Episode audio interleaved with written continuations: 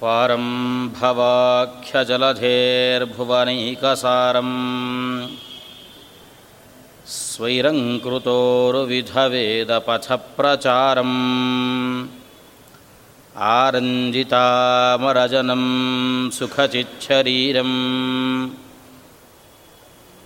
धीरं स्मरामि हृदि सत्यवतीकुमारम् अभ्रमं भङ्गरहितम् अजडं विमलं सदा। आनन्दतीर्थमतुलं भजे तापत्रयापहम्।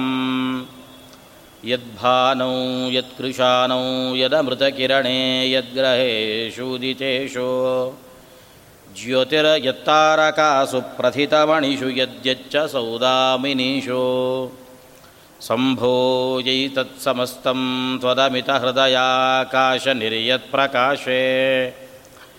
धीरश्रीराघवेन्द्रव्रतिवरभजते हन्तखद्योतरीतिम्। श्रीशाङ्घ्रिसेवकं नित्यं भूसुराग्रकुलोद्भवं। वासमादिशिलाक्षेत्रं शेषदासगुरुं भजे। लक्ष्मीनारायणं नत्वा पूर्णबोधादिकान् गुरून् ಕುರುಮ ಶ್ರೀಕೃಷ್ಣಗೀತಾಯಾ ಭಾಷ್ಯಾದ್ಯುಕ್ತಾರ್ಥಸಂಗ್ರಹಂ ಸಂಗ್ರಹಂ ಹರಿವಾಯುಗುರುಗಳನ್ನು ಭಕ್ತಿಯಿಂದ ವಂದಿಸಿ, ನನ್ನ ವಿದ್ಯಾಗುರುಗಳನ್ನು ಕೂಡ ವಂದಿಸ್ತಾ, ಉಪಸ್ಥಿತರಿರುವ ಪರಮಪೂಜ್ಯ ಶ್ರೀಪಾದಂಗಳವರ ಪಾದಕಮಲಗಳಲ್ಲಿಯೂ ನನ್ನ ಭಕ್ತಿಪೂರ್ವಕ ನಮನಗಳನ್ನು ಅರ್ಪಿಸಿ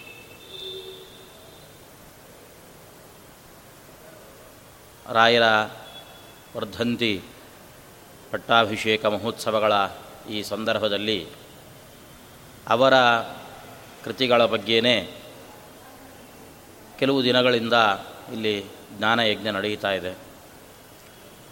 ಹಾಗೆ ಅವರ ಒಂದು ಕೃತಿ ನನ್ನ ಪಾಲಿಗೆ ದೊರಕಿದೆ. ಅದನ್ನು ಗೀತಾ ವಿವೃತಿ ಅಥವಾ ಗೀತಾರ್ಥ ಸಂಗ್ರಹ ಅಂತ ಅದನ್ನು ಕರೆದಿದ್ದಾರೆ.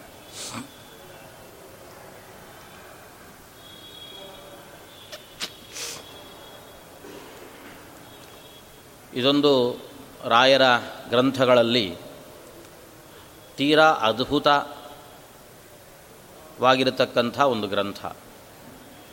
ಬಹುಶಃ ಎಲ್ಲ ಗ್ರಂಥಗಳನ್ನು ನಾವು ಉಪಕ್ರಮ ಮಾಡುವಾಗ ಈ ಮಾತನ್ನೇ ಹೇಳ್ತೀವಿ ಅಂತ ಅನಿಸುತ್ತೆ. ಆದರೆ ಯಾಕೆ ಈ ಮಾತನ್ನು ನಾನು ಒತ್ತಿ ಹೇಳ್ತಾ ಇದ್ದೀನಿ ಅಂತಂದರೆ ಗೀತಾ ವಿವೃತಿ ಗೀತೆಯ ಅರ್ಥವನ್ನು ಹೇಳುವಂಥದ್ದು. ಬಹಳ ಗೀತೆಗೆ ಸುಲಭವಾಗಿರತಕ್ಕಂಥ ಅರ್ಥವನ್ನು ತಿಳಿಸ್ತಾರೆ ಇದರಲ್ಲಿ. ಇದರ ಜೊತೆಯಲ್ಲಿ ಪ್ರತಿಯೊಂದು ಶ್ಲೋಕಕ್ಕೂ ಹಿಂದಿನ ಶ್ಲೋಕದಿಂದ ಒಂದು ವಿವರಣೆ, ಅದಕ್ಕೊಂದು ಪೀಠಿಕೆ. ಹಿಂದೆ ಎಲ್ಲಿಗೆ ನಿಂತಿತ್ತು? ಏನು ಪ್ರಶ್ನೆ? ಪ್ರಶ್ನೆ ಏನು ಕೇಳಿದಾನೆ ಅಂತ ಗೊತ್ತಾಗ್ತದೆ ನಮಗೆ. ಶ್ಲೋಕದಲ್ಲಿ ನೋಡಿದಾಗ ಗೊತ್ತಾಗುತ್ತೆ. ಆದರೆ ಶ್ಲೋಕವನ್ನು ಪುನಃ ಪುನಃ ಪುನಃ ಪುನಃ ಅನುಸಂಧಾನ ಮಾಡಿದಾಗ, ಒಬ್ಬ ಅಧ್ಯೇತೃವಿಗೆ, ಒಬ್ಬ ಅಧ್ಯಯನಶೀಲನಾಗಿರುವಂಥ ಒಬ್ಬ ವ್ಯಕ್ತಿಗೆ ಅವನ ಮನಸ್ಸಲ್ಲಿ ಒಂದು ಪರಿನಿಷ್ಠಿತವಾಗಿರತಕ್ಕಂಥ ಒಂದು ಏನು ಪ್ರಶ್ನೆ ಬರಬಹುದೋ ಆ ಪ್ರಶ್ನೆಯನ್ನು ತಾವು ಪುನಃ ತೆಕ್ಕೊಂಡು ಅದಕ್ಕೆ ಈ ಶ್ಲೋಕದಿಂದ ಕೃಷ್ಣ ಉತ್ತರಿಸ್ತಾ ಇದ್ದಾನೆ ಎನ್ನುವ ಒಂದು ಮಾತನ್ನು ಪ್ರಾರಂಭದಲ್ಲಿ, ಪ್ರತಿಯೊಂದು ಶ್ಲೋಕದ ಪ್ರಾರಂಭದಲ್ಲಿ ಹೇಳ್ತಕ್ಕಂಥದ್ದನ್ನು ನಾವು ನೋಡ್ತೇವೆ. ಹೀಗೆ ಅನೇಕ ವಿಷಯಗಳಿಂದ, ನಾನು ಸ್ವಲ್ಪ ಮುಂದೆ ವಿವರಿಸ್ತೇನೆ. ಅನೇಕ ವಿಷಯಗಳಿಂದ ಈ ಗ್ರಂಥ ಬಹಳ ಉಪಕಾರಕವಾಗಿರತಕ್ಕಂಥ ಗ್ರಂಥ. ಈಗಾಗಲೇ ಹೇಳಿದಂತೆ ಇದು ಗೀತೆಯ ವಿವರಣೆಯ ರೂಪವಾಗಿ ಹೊರಟಿರತಕ್ಕಂಥದ್ದು ಅಂತ. ಗೀತೆಯ ಬಗ್ಗೆ ನಮಗೆ ಗೊತ್ತಿದೆ. ಅದರ ಬಗ್ಗೆ ಏನು ಪ್ರತ್ಯೇಕವಾಗಿ ತಿಳಿಸುವ ಅವಶ್ಯಕತೆ ಇಲ್ಲ. ನಾವು ಪ್ರತಿಯೊಂದು ಅಧ್ಯಾಯದ ಕೊನೆಗೆ ಹೇಳುವ ಆ ಮಾತುಗಳೇ ಗೀತೆಯ ಮಹತ್ವವನ್ನು ತಿಳಿಸಿಕೊಡ್ತಾವೆ. ಶ್ರೀಮದ್ ಭಗವದ್ಗೀತಾಸು ಉಪನಿಷತ್ಸು ಬ್ರಹ್ಮವಿದ್ಯಾಯಾಮ್ ಯೋಗಶಾಸ್ತ್ರೇ ಶ್ರೀಕೃಷ್ಣಾರ್ಜುನ ಸಂವಾದೆ. ಹಾಗೆ ಒಂದೊಂದು ಅಧ್ಯಾಯಕ್ಕೆ ಒಂದೊಂದು ಯೋಗ ಅಂತ ಹೆಸರು ಕೊಟ್ಟಿದ್ದಾರೆ. ಹಾಗೆ ಈಗ ಉದಾಹರಣೆಗೆ ಮೊದಲನೆಯ ಅಧ್ಯಾಯವನ್ನು ತಗೊಂಡಾಗ ಅರ್ಜುನ ವಿಷಾದ ಯೋಗೋ ನಾಮ ಪ್ರಥಮೋಧ್ಯಾಯ ಅಂತ ಅಲ್ಲಿಗೆ ಮುಕ್ತಾಯ ಆಗುತ್ತೆ. ಆ ಒಂದು ಮಾತು ಸಾಕು. ಅದು ಭಗವದ್ಗೀತೆಯ ಮಹಿಮೆ ಏನು ಅಂತ ತಿಳಿಸಿಕೊಡುತ್ತೆ. ಅದು ಭಗವದ್ಗೀತಾಸು ಅಂತ ಕರೆದು. ಭಗವಂತನ ಬಾಯಿಂದ ಅನೇಕ ಗೀತೆಗಳು ಬಂದಿದ್ದಾವೆ.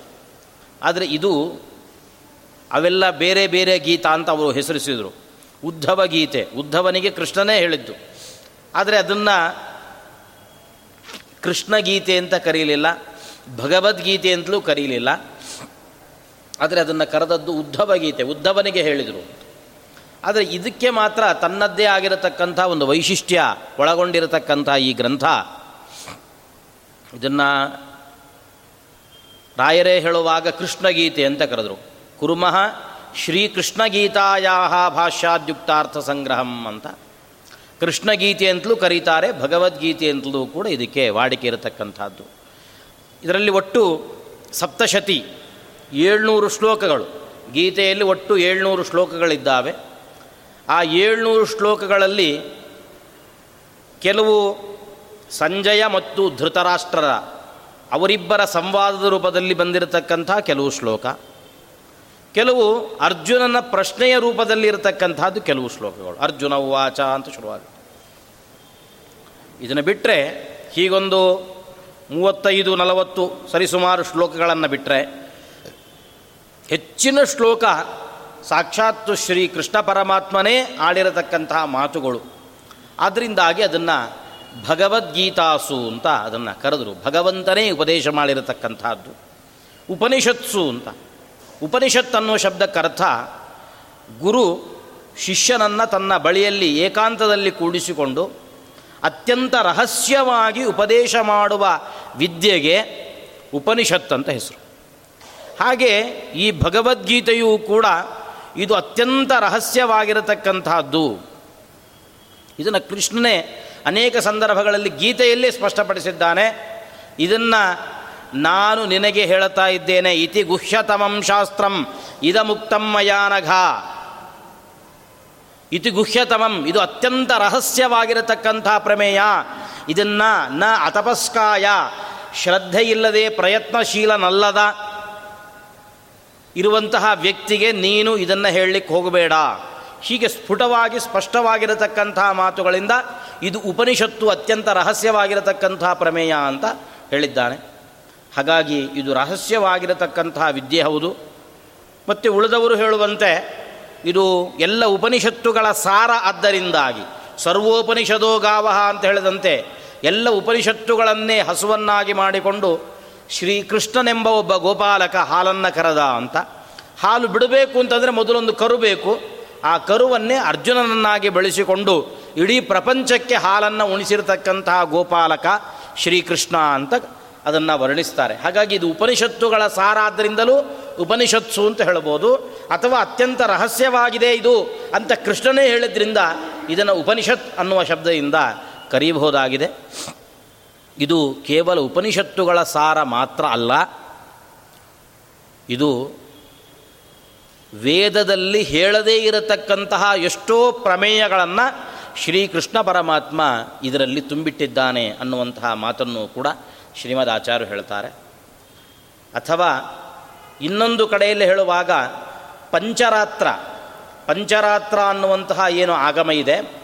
ಈ ಪಂಚರಾತ್ರ ಆಗಮವನ್ನು ಸಾಕ್ಷಾತ್ ಭಗವಂತನೇ ಗರುಡ, ರುದ್ರ ಮುಂತಾಗಿರತಕ್ಕಂತಹ ದೇವತೆಗಳಿಗೆ ಉಪದೇಶವನ್ನು ಮಾಡಿರತಕ್ಕಂಥದ್ದು ಅದನ್ನು ಶ್ರೀಕೃಷ್ಣ ಸಾರ ತೆಗೆದು, ಆ ಪಂಚರಾತ್ರದ ಸಾರವನ್ನು ತೆಗೆದು ಭಗವದ್ಗೀತೆಯಲ್ಲಿ ಹಿಡಿದಿಟ್ಟಿದ್ದಾನೆ ಅನ್ನುವಂತಹ ಮಾತುಗಳು ಕೂಡ ಇವೆ.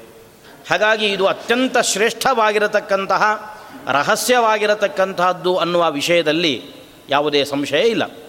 ಹೀಗಾಗಿ ಭಗವದ್ಗೀತಾಸು ಉಪನಿಷತ್ಸು ಬ್ರಹ್ಮವಿದ್ಯಾಯಾಮ್ ಸಾಕ್ಷಾತ್ತು ನೇರವಾಗಿ ಭಗವಂತನನ್ನು ತಿಳಿಸಿಕೊಡತಕ್ಕಂತಹ ವಿದ್ಯೆ ಇದು. ಯೋಗಶಾಸ್ತ್ರ ಅಂತ ಇದನ್ನು ಕರೆದರು. ಯೋಗ ಅನ್ನೋ ಶಬ್ದಕ್ಕರ್ಥ ಉಪಾಯ ಅಂತ ಅರ್ಥ. ಅದಕ್ಕೆ ಪ್ರತಿಯೊಂದು ಸಲವಿಯೂ ಕೂಡ ಪ್ರತಿಯೊಂದು ಅಧ್ಯಾಯದ ಕೊನೆಯಲ್ಲಿ ಯೋಗ ಯೋಗ ಯೋಗ ಅಂತ ಬರುತ್ತೆ. ಜ್ಞಾನ, ವಿಜ್ಞಾನ, ಯೋಗ. ಹೀಗೆ ಪ್ರತಿಯೊಂದು ಯೋಗ ಅಂತ ಕರೀತಾರೆ. ವಿಭೂತಿ ಯೋಗ. ಯೋಗ ಅಂತಂದರೆ ಅರ್ಥ ಉಪಾಯ ಅಂತ ಅರ್ಥ. ಭಗವಂತನನ್ನು ಪಡೆಯುವ ಉಪಾಯ. ಅದು ಇದರಲ್ಲಿ ಹೇಳಿಟ್ಟಿದ್ದಾನೆ ಕೃಷ್ಣ. ಏನು ಭಗವಂತನನ್ನು ಪಡೆಯಲಿಕ್ಕಿರತಕ್ಕಂಥ ಉಪಾಯಗಳು ಏನು ನಮಗೆ? ಅಂದರೆ ಮೂರು. ಒಂದು ಜ್ಞಾನ, ಇನ್ನೊಂದು ಭಕ್ತಿ, ಇನ್ನೊಂದು ನಮ್ಮ ನಮ್ಮ ವರ್ಣಾಶ್ರಮೋಚಿತವಾಗಿರತಕ್ಕಂತಹ ಕರ್ಮ, ಸ್ವವಿಹಿತವಾಗಿರತಕ್ಕಂತಹ ಕರ್ಮ.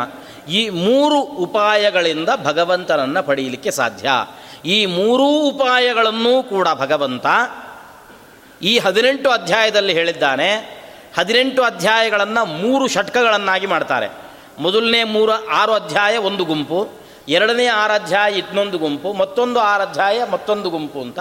ಹೀಗಾಗಿ ಈ ಮೂರು ಮೂರು, ಈ ಮೂರು ಗುಂಪುಗಳಲ್ಲಿ ಕರ್ಮ, ಜ್ಞಾನ, ಭಕ್ತಿ ಈ ಮೂರನ್ನೂ ಕೂಡ ಭಗವಂತನನ್ನು ಪಡೆಯುವ ಉಪಾಯಗಳನ್ನು ಇಲ್ಲಿ ತಿಳಿಸಿದ್ದಾನಾದ್ರಿಂದಾಗಿ ಇದನ್ನು ಯೋಗಶಾಸ್ತ್ರ, ಉಪಾಯ ಭಗವಂತನಡೆಗೆ ಹೋಗಲಿಕ್ಕೆ, ಸಾಗಲಿಕ್ಕೆ ಇರತಕ್ಕಂಥ ಉಪಾಯ ಅಂತ. ಹೀಗೆ ಆ ಭಗವದ್ಗೀತೆಯ ಮಹಿಮೆಯನ್ನು ವರ್ಣಿಸ್ತಕ್ಕಂತಹ ಮಾತುಗಳನ್ನು ಪ್ರತಿಯೊಂದು ಅಧ್ಯಾಯದ ಕೊನೆಯಲ್ಲಿ ಇದನ್ನು ಯಾರು ಸೇರಿಸಿದರೂ ಗೊತ್ತಿಲ್ಲ. ಯಾರು ಇದನ್ನು ಹೇಳಿದ್ದು, ಎಲ್ಲಿ ಹೇಳಿದ್ದಾರೆ? ಆದರೆ ಮೂಲ ಮಹಾಭಾರತದಲ್ಲಿಯೇ ಈ ಮಾತುಗಳು ಅಧ್ಯಾಯದ ಕೊನೆಯಲ್ಲಿ ಬರಲ್ಲ. ಭಗವದ್ಗೀತೆಯನ್ನು ಓದುವಾಗ ಮಾತ್ರ ಈ ಮಾತುಗಳು ಬರ್ತಾವೆ. ಆದರೆ ಯಾರೇ ಸೇರಿಸಿರಲಿ, ಅದು ಭಗವದ್ಗೀತೆಯ ಸಮಗ್ರತೆಯನ್ನು, ಭಗವದ್ಗೀತೆಯ ಆಳವನ್ನು, ಭಗವದ್ಗೀತೆಯ ಸಾರವನ್ನು, ನಮಗೆ ಭಗವದ್ಗೀತೆಯ ಮಹತ್ವವನ್ನು ತಿಳಿಸ್ತಕ್ಕಂತಹ ಮಾತುಗಳನ್ನು ನಮ್ಮ ಪ್ರಾಚೀನರು ಪ್ರತಿಯೊಂದು ಅಧ್ಯಾಯದ ಕೊನೆಯಲ್ಲಿಯೂ ಕೂಡ ಹಾಕಿಟ್ಟಿದ್ದಾರೆ. ಅವರು ಯಾರು ಹಾಕಿದ್ದಾರೆ ಗೊತ್ತಿಲ್ಲ, ಯಾರು ಹಾಕಿದ್ದಾರೋ ಅವರಿಗೊಂದು ದೊಡ್ಡ ನಮಸ್ಕಾರವನ್ನು ನಾವು ತಿಳಿಸ್ಬೋದಾಗಿದೆ ಹೀಗೆ ಭಗವದ್ಗೀತೆಯ ಮಹತ್ವವನ್ನು ನಾವು ತಿಳಿದುಕೊಂಡು ಆ ಭಗವದ್ಗೀತೆಗೆ ಎಲ್ಲರೂ ಮಾತಾಡಿದ್ದಾರೆ ಅನ್ನುವಂಥದ್ದು ಗೊತ್ತು. ಅದರಲ್ಲಿ ಶ್ರೀಮದ್ ಆಚಾರ್ಯರು ಭಗವದ್ಗೀತೆಯನ್ನು ವಿವರಿಸಿದ್ದಾರೆ. ಹಾಗೆ ಅವರ ಗ್ರಂಥಗಳ ಪೈಕಿ ಮೊದಲು ಗ್ರಂಥ ಯಾವುದು? ಸರ್ವಮೂಲಗಳಲ್ಲಿ ನಾವು ಮೊದಲು ಲೆಕ್ಕ ಹಾಕ್ತಕ್ಕಂಥ ಗ್ರಂಥ ಯಾವುದು? ಅಂತಂದರೆ ಗೀತೆಯ ಬಗ್ಗೆ ಮಾಡಿರತಕ್ಕಂತಹ ಗ್ರಂಥವೇ ಅದು ಗೀತಾಭಾಷ್ಯ ಅನ್ನುವಂತಹ ಗ್ರಂಥ. ಗೀತಾಭಾಷ್ಯವನ್ನು ಬರೆದು ತಾವು ತಗೊಂಡು ಹೋಗಿ ಬದರಿನಾರಾಯಣ ದೇವರಿಗೆ ಸಮರ್ಪಣೆ ಮಾಡಿ ಪರಿಪೂರ್ಣಾನ್ ಗುರುಂಶಾನ್ ಗೀತಾರ್ಥಂ ವಕ್ಷ್ಯಾಮಿ. ಲೇಷತಃ ಅಥವಾ ಶಕ್ತಿತಃ ಅಂತ ಹೇಳುವಾಗ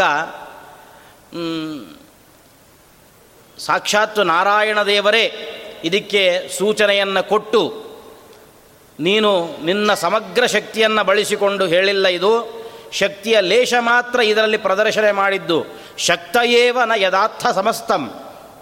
ತೇನ ಲೇಷತ ಇತಿಹ ಪದಂ ಸ್ಯಾತ್ ಇತ್ಯಗದ್ಯದ ಜಗಜ್ಜನಕೇನ. ಪ್ರಾರಂಭದ ಮಂಗಳಾಚರಣೆ ನಾನು ನನ್ನ ಶಕ್ತಿಯನುಸಾರವಾಗಿ ಹೇಳ್ತೇನೆ ಅಂದರೆ ನಾರಾಯಣ ದೇವರೇ ಹೇಳಿದ್ರಂತೆ, ನಿನ್ನ ಶಕ್ತಿ ಸಂಪೂರ್ಣ ಬಳಸಿ, ನೀನು ಹೇಳಲಿಲ್ಲ ಇದನ್ನು. ಸ್ವಲ್ಪ ಮಾತ್ರ ಹೇಳಿದ್ದೆ ಅದರಿಂದ ಶಕ್ತಿತಃ ಬೇಡ ಲೇಷತಃ ಇರಲಿ ಅಂತ.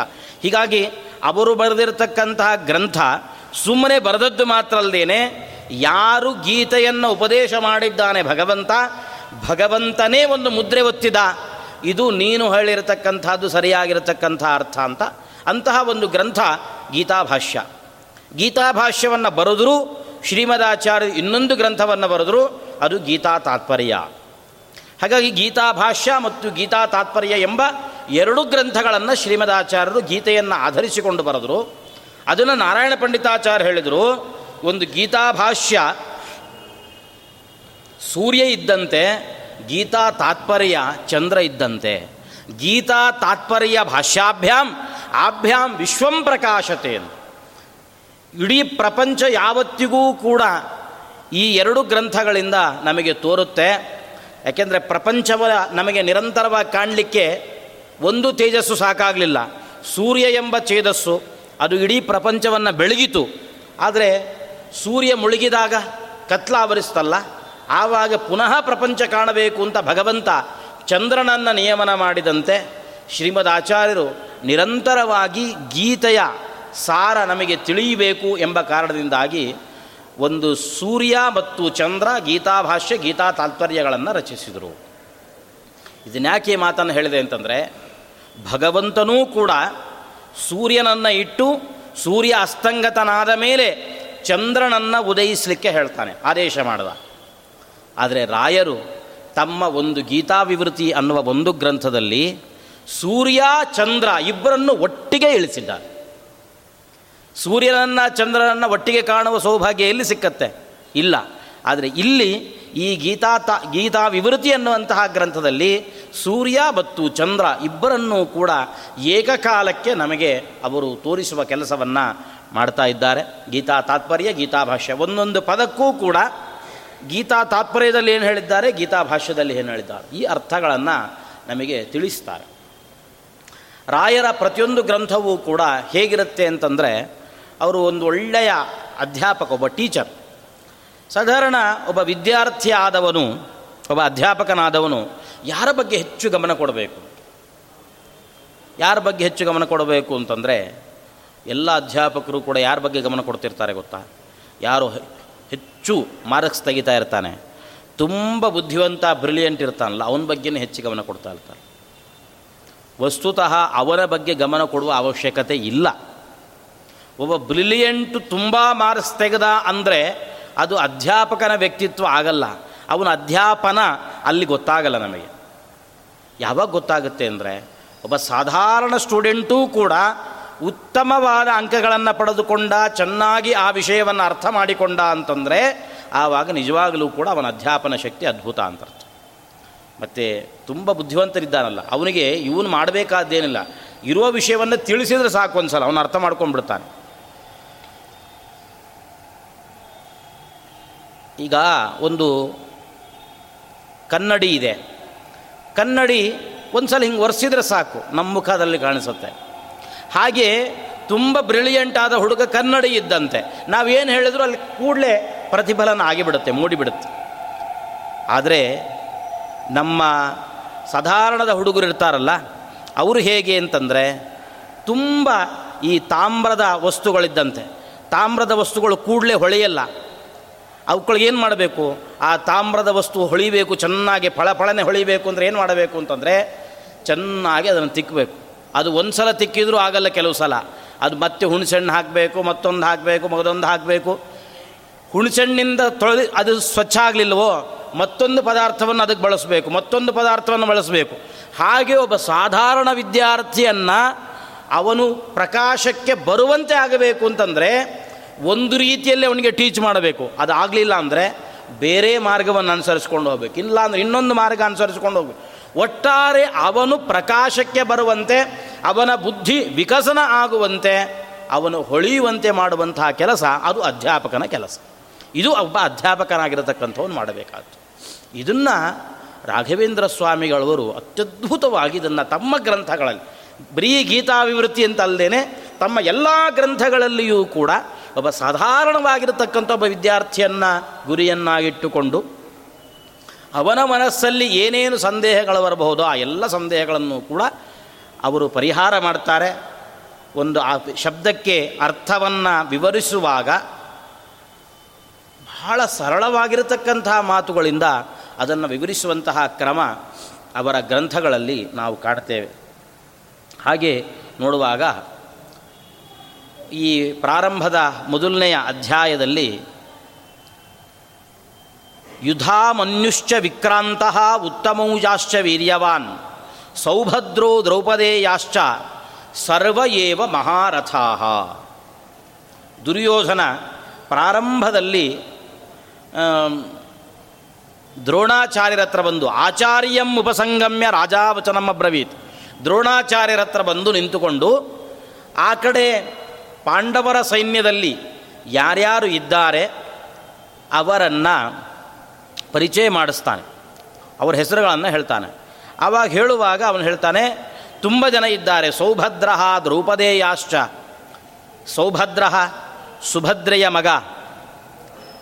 ಅದರಂತೆ ದ್ರೌಪದೇಯಾಶ್ಚ, ದ್ರೌಪದಿಯ ಮಕ್ಕಳು ಯುಧಾಮನ್ಯುಶ್ಚ ವಿಕ್ರಾಂತಹ ಉತ್ತಮೌಜಾಶ್ಚ ವೀರ್ಯವಾನ್ ಯುಧಾಮನ್ಯು ಮುಂತಾಗಿರ್ತಕ್ಕಂಥ ತುಂಬ ಜನ ಇದ್ದಾರೆ. ಇವರೆಲ್ಲರೂ ಸಾಧಾರಣದವರಲ್ಲ, ಸರ್ವ ಏವ ಮಹಾರಥಾ. ಇವರೆಲ್ಲರೂ ಮಹಾರಥರು ಅಂತ ಹೇಳಿದ್ರು. ಏನಿದು ಮಹಾರಥ ಅಂದ್ರೇನು? ಇದ್ರ ಬಗ್ಗೆ ಒಂದು ದೊಡ್ಡ ಜಗಳನೇ ಆಗುತ್ತೆ. ಮಹಾಭಾರತದಲ್ಲಿ ದೊಡ್ಡ ಜಗಳ ಆಗುತ್ತೆ. ಭೀಷ್ಮಾಚಾರ್ಯ ಒಂದು ಸಂದರ್ಭದಲ್ಲಿ ಕರ್ಣನನ್ನು ಅವನು ಮಹಾರಥನೇ ಅಲ್ಲ, ಅವನು ಅರ್ಧರಥ ಅಂತ ಬೈದು ಬಿಡ್ತಾರೆ. ಹಾಗಾದ್ರೆ ಏನು ಮಹಾರಥ ಅಂದರೆ ಏನು?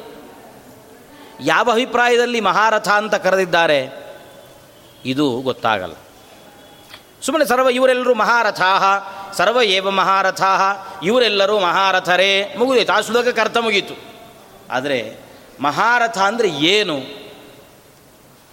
ಮಹಾರಥ ಅನ್ನೋ ಶಬ್ದಕ್ಕೆ ಅರ್ಥ ಏನು ಅನ್ನುವಂಥದ್ದು ಮಹಾಭಾರತದಲ್ಲೇ ಬಂದಿದೆ. ಆದರೆ ಅದು ನಮಗೆ ಇಡೀ ಆ ಲಕ್ಷ ಶ್ಲೋಕಾತ್ಮಕವಾದ ಮಹಾಭಾರತದಲ್ಲಿ ಮಹಾರಥ ಅನ್ನೋ ಶಬ್ದಕ್ಕೆ ಎಲ್ಲ ಏನು ಅರ್ಥ ಹೇಳಿದ್ದಾರೆ ಅಂತ ನಮ್ಗೆ ಹುಡುಕೊಳ್ಳೋದಂಗೆ ಹಾಗಾಗಿ ಇದು ಒಬ್ಬ ಪಾಠ ಕೇಳ್ತಾ ಇದ್ದ ಒಬ್ಬ ವಿದ್ಯಾರ್ಥಿಗೆ ಸಹಜವಾಗಿ ಬರುವಂತಹ ಪ್ರಶ್ನೆ, ಮಹಾರಥ ಅಂದರೆ ಏನು? ಕೂಡಲೇ ಗುರುಗಳನ್ನು ಕೇಳ್ತಾರೆ. ಗುರುಗಳನ್ನು ಕೇಳಿದಾಗ ನಮಗೊಂದು ಸುಲಭೋಪಾಯ ಇದೆ. ಏನು ಅಂತಂದರೆ, ಮುಂದೆ ಬರುತ್ತೆ. ಇದು ಮೊದಲನೇ ಉತ್ತರ.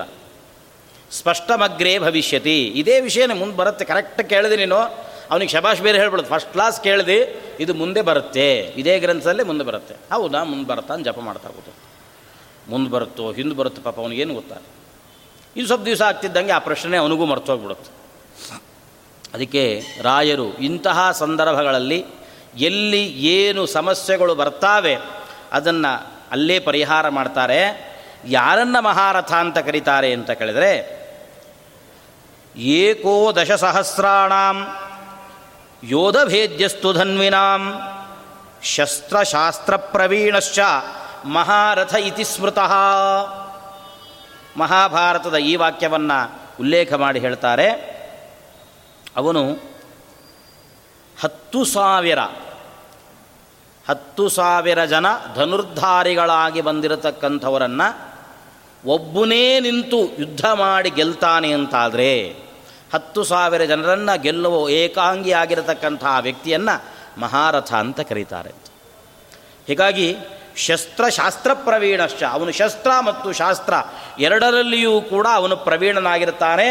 ಅಂಥವನನ್ನು ಮಹಾರಥ ಅಂತ ಕರೀಬೇಕು ಅಂತ ಮಹಾಭಾರತ ಹೇಳುತ್ತೆ. ಆ ಅಭಿಪ್ರಾಯದಲ್ಲಿ ಇಲ್ಲಿ ಇವರನ್ನೆಲ್ಲ ಸುಭದ್ರೆಯ ಮಗನನ್ನು, ದ್ರೌಪದಿಯ ಮಕ್ಕಳನ್ನು, ಯುಧಾಮನ್ಯು ಅನ್ನುವನನ್ನು ಇವ್ರನ್ನೆಲ್ಲರನ್ನೂ ಕೂಡ ಈ ಅಭಿಪ್ರಾಯದಲ್ಲಿ ದುರ್ಯೋಧನ ತನ್ನ ಗುರುಗಳಿಗೆ ದ್ರೋಣಾಚಾರ್ಯರಿಗೆ ಅವರನ್ನು ಮಹಾರಥ ಅಂತ ಪರಿಚಯಿಸ್ತಾ ಇದ್ದಾನೆ ಎನ್ನುವಂಥದ್ದನ್ನು. ಅದರಂತೆ ಇನ್ನೊಂದು ಮಾತು ಭಗವದ್ಗೀತೆಯಲ್ಲಿ ಬರುತ್ತೆ ಯಜ್ಞಶಿಷ್ಟಾಶಿನ ಸಂತಹ ಮುಚ್ಚಂತೆ ಸರ್ವಕಿಲ್ಬಿಷೈ ಯಜ್ಞಶಿಷ್ಟಾಶಿನ ಸಂತಹ ಮುಚ್ಚಂತೆ ಕಿಲಿಬಿಷಯಿ ಯಜ್ಞದ ಶೇಷವನ್ನು ಯಾರು ಸ್ವೀಕಾರ ಮಾಡ್ತಾರೆ, ಅವರು ಎಲ್ಲ ಪಾಪಗಳನ್ನು ಕೂಡ ಕಳ್ಕೊಳ್ತಾರೆ. ಯಜ್ಞ ಅಂದರೆ ದೇವರ ಪೂಜೆ, ಇದು ಯಜ್ಞ. ಯಜ್ಞ ಅಂದರೆ ಹೋಮ ಅನ್ನೋ ಅರ್ಥವೂ ಒಂದಿದೆ. ಇನ್ನೊಂದು ದೇವರ ಪೂಜೆ. ದೇವರ ಪೂಜೆ ಮಾಡಿ ಅಥವಾ ಯಾಗವನ್ನು ಮಾಡಿ, ವಿಷ್ಣು ಯಾಗವನ್ನು ಮಾಡಿ, ಭಗವಂತನ ಉದ್ದೇಶವಾಗಿ ಯಜ್ಞಯಾಗಾದಿಗಳನ್ನು ಮಾಡಿ, ಆಹುತಿಗಳನ್ನು ಸಮರ್ಪಣೆ ಮಾಡಿ, ಅದರ ಶೇಷವನ್ನು ಯಾವನು ಸ್ವೀಕಾರ ಮಾಡ್ತಾನೋ ಅವನು ಮುಚ್ಚಂತೆ ಸರ್ವಕಿಲಿಬಿಷೈಹಿ, ಎಲ್ಲ ಪಾಪಗಳನ್ನು ಅವರು ಕಳ್ಕೊಳ್ತಾರೆ. ಎಲ್ಲ ಪಾಪಗಳು ಅಂದರೆ ಯಾವುವು ಯಾರಾದರೂ ಕೇಳಿದ್ರು, ಯಾ, ಎಲ್ಲ ಪಾಪ ಅಂದರೆ ಯಾವುದು? ಎಲ್ಲ ಪಾಪ ಅಂತಂದರೆ ಅದಕ್ಕೆ ನಾವೇನು ಹೇಳ್ತೀವಿ? ಎಲ್ಲ ಬ್ರಹ್ಮಹತ್ಯಾದಿ ಸಮಸ್ತ ಪಾಪಗಳು ಪರಿಹಾರ ಆಗಿಬಿಡುತ್ತವೆ. ಹಾಗೆ ಹೇಳಲಿಲ್ಲ ರಾಯ. ರಾಯರು ಅದನ್ನು ಹೇಳಿದರು. ಅಲ್ಲಿ ಪ್ರತಿಯೊಬ್ಬ ಗೃಹಸ್ಥನಿಗೂ ಕೂಡ ತಾನು ಊಟ ಮಾಡ್ತಾ ಇದ್ದಾನೆ ಅಂತಂದರೆ ಅವನಿಗೆ ಕೆಲವು ಪಾಪಗಳು ಬಂದೇ ಬರ್ತಾವಂತ ಕೆಲವು ಪಾಪಗಳು ಅತಿ ಅನಿವಾರ್ಯವಾಗಿ ಅವನನ್ನು ಆಶ್ರಯಿಸ್ತಾವೆ. ಆ ಸಂದರ್ಭಗಳಲ್ಲಿ ಅವನು ಯಜ್ಞವನ್ನು ಮಾಡಿ, ಅಂದರೆ ದೇವರ ಪೂಜೆಯನ್ನು ಮಾಡಿ ಮಾಡಿದ ಪ್ರತಿಯೊಂದು ಪದಾರ್ಥವನ್ನು ದೇವರಿಗೆ ಸಮರ್ಪಣೆ ಮಾಡಿ ತಾನು ಸ್ವೀಕಾರ ಮಾಡ್ತಾನೆ. ಅಥವಾ ಮಾಡಿದ ಪದಾರ್ಥದಿಂದ ಹೋಮವನ್ನು ಮಾಡಿ ಸ್ವೀಕಾರ ಮಾಡ್ತಾನೆ ಅಂದರೆ ಅವನಿಗೆ ಆ ಪಾಪಗಳು ಪರಿಹಾರವಾಗ್ತವೆ. ಏನು? ಪದಾರ್ಥಗಳನ್ನು ತರ್ತೇವೆ. ತಂದು ಕೂಡಲೇ ತಂದ ನೇರ ಪದಾರ್ಥಗಳನ್ನು ಹಾಗೇನೆ ಅಡುಗೆ ಮಾಡಲಿಕ್ಕೆ ಆಗೋದಿಲ್ಲ. ಭತ್ತ ಬರುತ್ತೆ, ಬಂದ ಭತ್ತವನ್ನು ಕುಟ್ಟಿ ಅಕ್ಕಿ ಮಾಡಬೇಕು. ಹಾಗಾದರೆ ಕುಟ್ಟೋದ್ರಿಂದ ಒಂದು ಪಾಪ. ಎಲ್ಲಿ, ಯಾಕೆ ಅಂತಂದರೆ ಆಯಾ ಧಾನ್ಯಗಳಲ್ಲಿ ಆಶ್ರಯಿಸಿ ಅನೇಕ ಜೀವರಾಶಿಗಳಿರ್ತಾವೆ. ನಮ್ಮ ಹೊಟ್ಟೆ ತುಂಬಿಸುವುದಕ್ಕೋಸ್ಕರವಾಗಿ ಅಷ್ಟೂ ಪ್ರಾಣಿಗಳಿಗೆ ನಾವು ಉಪದ್ರ ಮಾಡ್ತಿದ್ದೀವಿ ಅಂತ ಅರ್ಥ. ಅದಕ್ಕೇನು ಮಾಡಬೇಕು? ಅದುಗಳನ್ನು ಕೊಡ್ತೇವೆ. ಇದೊಂದು ಪಾಪವಂತು. ತರಕಾರಿ ತರ್ತೇವೆ. ಹಂಗಂಗೆ ತಿನ್ನಲಿಕ್ಕಾಗುತ್ತೆ ಉದ್ದುದ್ದು ಸೌತೆಕಾಯಿ, ಉದ್ದುದ್ದು ಕುಂಬಳೆಕಾಯಿ ದಪ್ಪ ದಪ್ಪದ ಕುಂಬಳೆಕಾಯಿ? ಇಲ್ಲ. ಅದಕ್ಕೇನು ಮಾಡಬೇಕು? ಕಟ್ ಮಾಡ್ತೇವೆ. ಹಾಗಾದರೆ ಖಂಡಿನಿ, ಕಟ್ ಮಾಡೋದ್ರಿಂದ ಒಂದು ದೋಷ. ಖಂಡಿನಿ, ಪೇಷಣಿ, ಚುಲ್ಲಿ, ಉದಕುಂಭೀಚ ಮಾರ್ಜನಿ ಪಂಚಸೂನ ಗೃಹಸ್ಥಸ್ಯ ತಾಭಿಹಿ. ಹೀಗೆ ಕೆಲವು ಅವುಗಳನ್ನು ತುಂಡು ಮಾಡೋದರಿಂದ, ಕುಟ್ಟೋದ್ರಿಂದ ಬೇಯಿಸುವುದರಿಂದ ನೀರಲ್ಲಿ ಹಾಕಿ ಹಾಕಿ ಅದನ್ನು ಬೇಯಿಸ್ತೇವಲ್ಲ ಅಥವಾ ಎಣ್ಣೆಗಳಲ್ಲಿ, ತುಪ್ಪಗಳಲ್ಲಿ ಹಾಕಿ ಅದನ್ನು ಬೇಯಿಸ್ತೇವೆ ಇಂತಹ ಅನೇಕ ವಿಧವಾಗಿರತಕ್ಕಂತಹ ಪಾಪಗಳು ಇದನ್ನು ಪ್ರತಿಯೊಬ್ಬ ಗೃಹಸ್ಥನೂ ಕೂಡ ತಾನು ಊಟ ಮಾಡುವಾಗ ಬರುತ್ತೆ.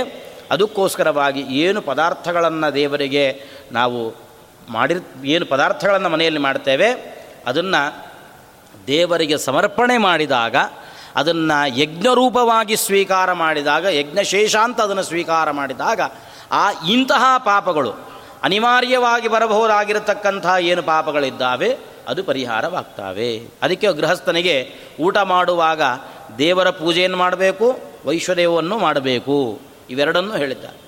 ದೇವರ ಪೂಜೆಯನ್ನು ಮಾಡಿ ಮಾಡಿದ ಪದಾರ್ಥಗಳನ್ನು ದೇವರಿಗೆ ಸಮರ್ಪಣೆ ಮಾಡೋದರಿಂದಲೂ ಪಾಪ ಪರಿಹಾರವಾಗ್ತವೆ.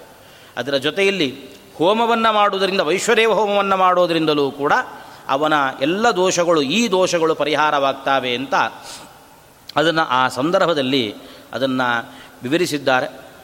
ಆನಂತರದಲ್ಲಿ ಒಂದು ಸಂದರ್ಭದಲ್ಲಿ ಒಂದು ಮಾತನ್ನು, ಒಂದು ಮಾತು ಬರುತ್ತೆ ಭಗವದ್ಗೀತೆಯಲ್ಲಿ. ತಸ್ಮಾತ್ ತ್ವಮಿಂದ್ರಿಯಾಣ್ಯಾದವು ನಿಯಮ್ಯ ಭರತರಷಭ. ನೀನು ಮೊದಲು ಮಾಡಬೇಕಾದ ಕೆಲಸ ಏನು ಅಂದರೆ ಇಂದ್ರಿಯಗಳನ್ನು ನಿಯಮನ ಮಾಡಬೇಕು ಅಂತ. ಇಂದ್ರಿಯಗಳನ್ನು ನಿಯಮನ ಮಾಡಬೇಕು ಕಂಟ್ರೋಲ್ ಮಾಡಬೇಕು ಅಂತ. ಕಂಟ್ರೋಲ್ ಮಾಡೋದು ಹೇಗೆ ಅನ್ನೋದು ಪ್ರಶ್ನೆ. ಅದಕ್ಕೆ ಕಂಟ್ರೋಲ್ ಮಾಡಬೇಕು, ನಿಯಮನ ಮಾಡಬೇಕು ಅನ್ನುವಂತಹ ಶಬ್ದಕ್ಕೆ ರಾಯರು ಅತ್ಯದ್ಭುತವಾಗಿ ಅರ್ಥವನ್ನು ಬರೆಯುತ್ತಾರೆ ನಿಯಮನ ಅಂದರೆ ಏನು ಅಂತಂದರೆ, ವಿಷಯ ಸಂಗತಾನಿ ಅಕೃತ್ವ ಅಂತರ್ಥ. ನಾವು ಇಂದ್ರಿಯಗಳು ನಮ್ಮನ್ನು ನಿರಂತರವಾಗಿ ಕೆಟ್ಟ ದಾರಿಗೆ ಎಳ್ಕೊಂಡು ಎಳ್ಕೊಂಡು ಎಳ್ಕೊಂಡು ಹೋಗ್ತಾ ಇರ್ತಾವೆ. ಸಾಧಾರಣವಾಗಿ ಪ್ರತಿಯೊಬ್ಬ ಮನುಷ್ಯನ ಇಂದ್ರಿಯಗಳು ಕೂಡ ಅವನನ್ನು ಹಾಳು ದಾರಿಗೆ ಎಳ್ಕೊಂಡು ಎಳ್ಕೊಂಡು ಹೋಗ್ತಾ ಇರ್ತಾವೆ. ಅದಕ್ಕೇನು ಮಾಡಬೇಕು ಅಂತಂದರೆ, ಇಂದ್ರಿಯಗಳಿಗೂ ವಿಷಯ ಪದಾರ್ಥಗಳಿಗೂ ಕೂಡ ಸಂಬಂಧ ಆಗದೇ ಇರುವಂತೆ ನೋಡಿಕೊಳ್ಬೇಕು. ನಮ್ಮ ಕಣ್ಣಿದೆ.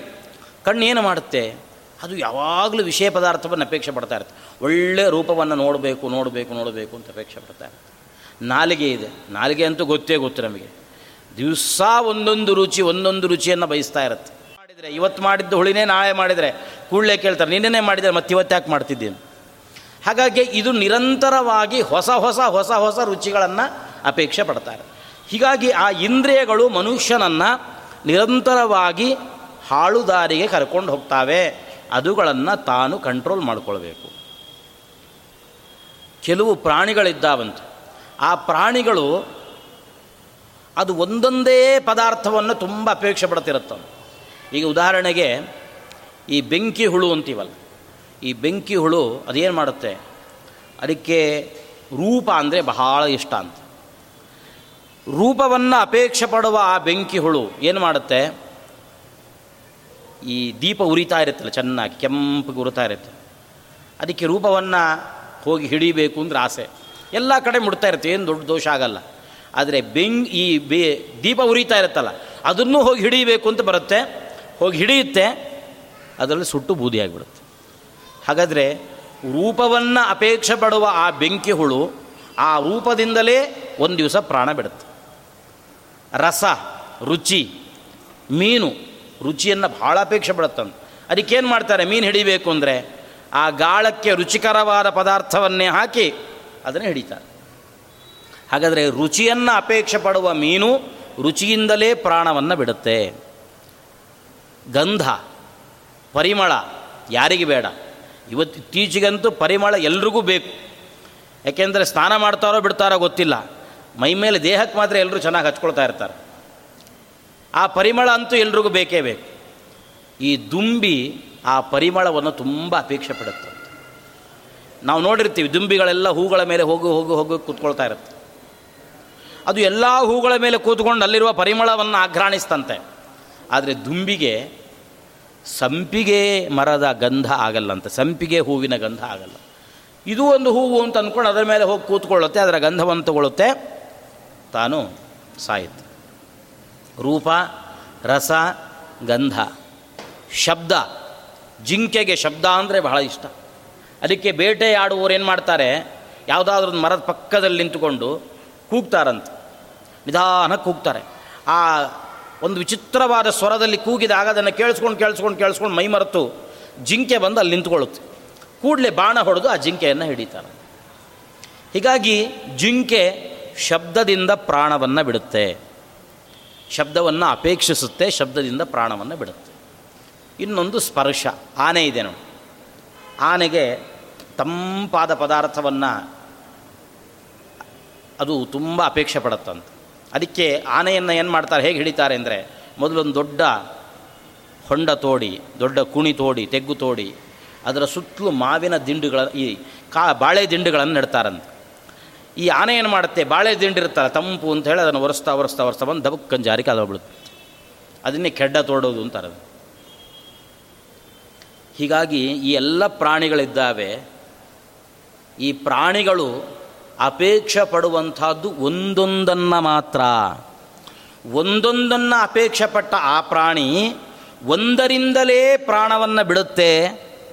ಅಂದಮೇಲೆ ಮನುಷ್ಯ ಇವನು ಯೈರ್ಜೀವ್ಯತೆ ಪಂಚಭಿರೇವ ಪಂಚ.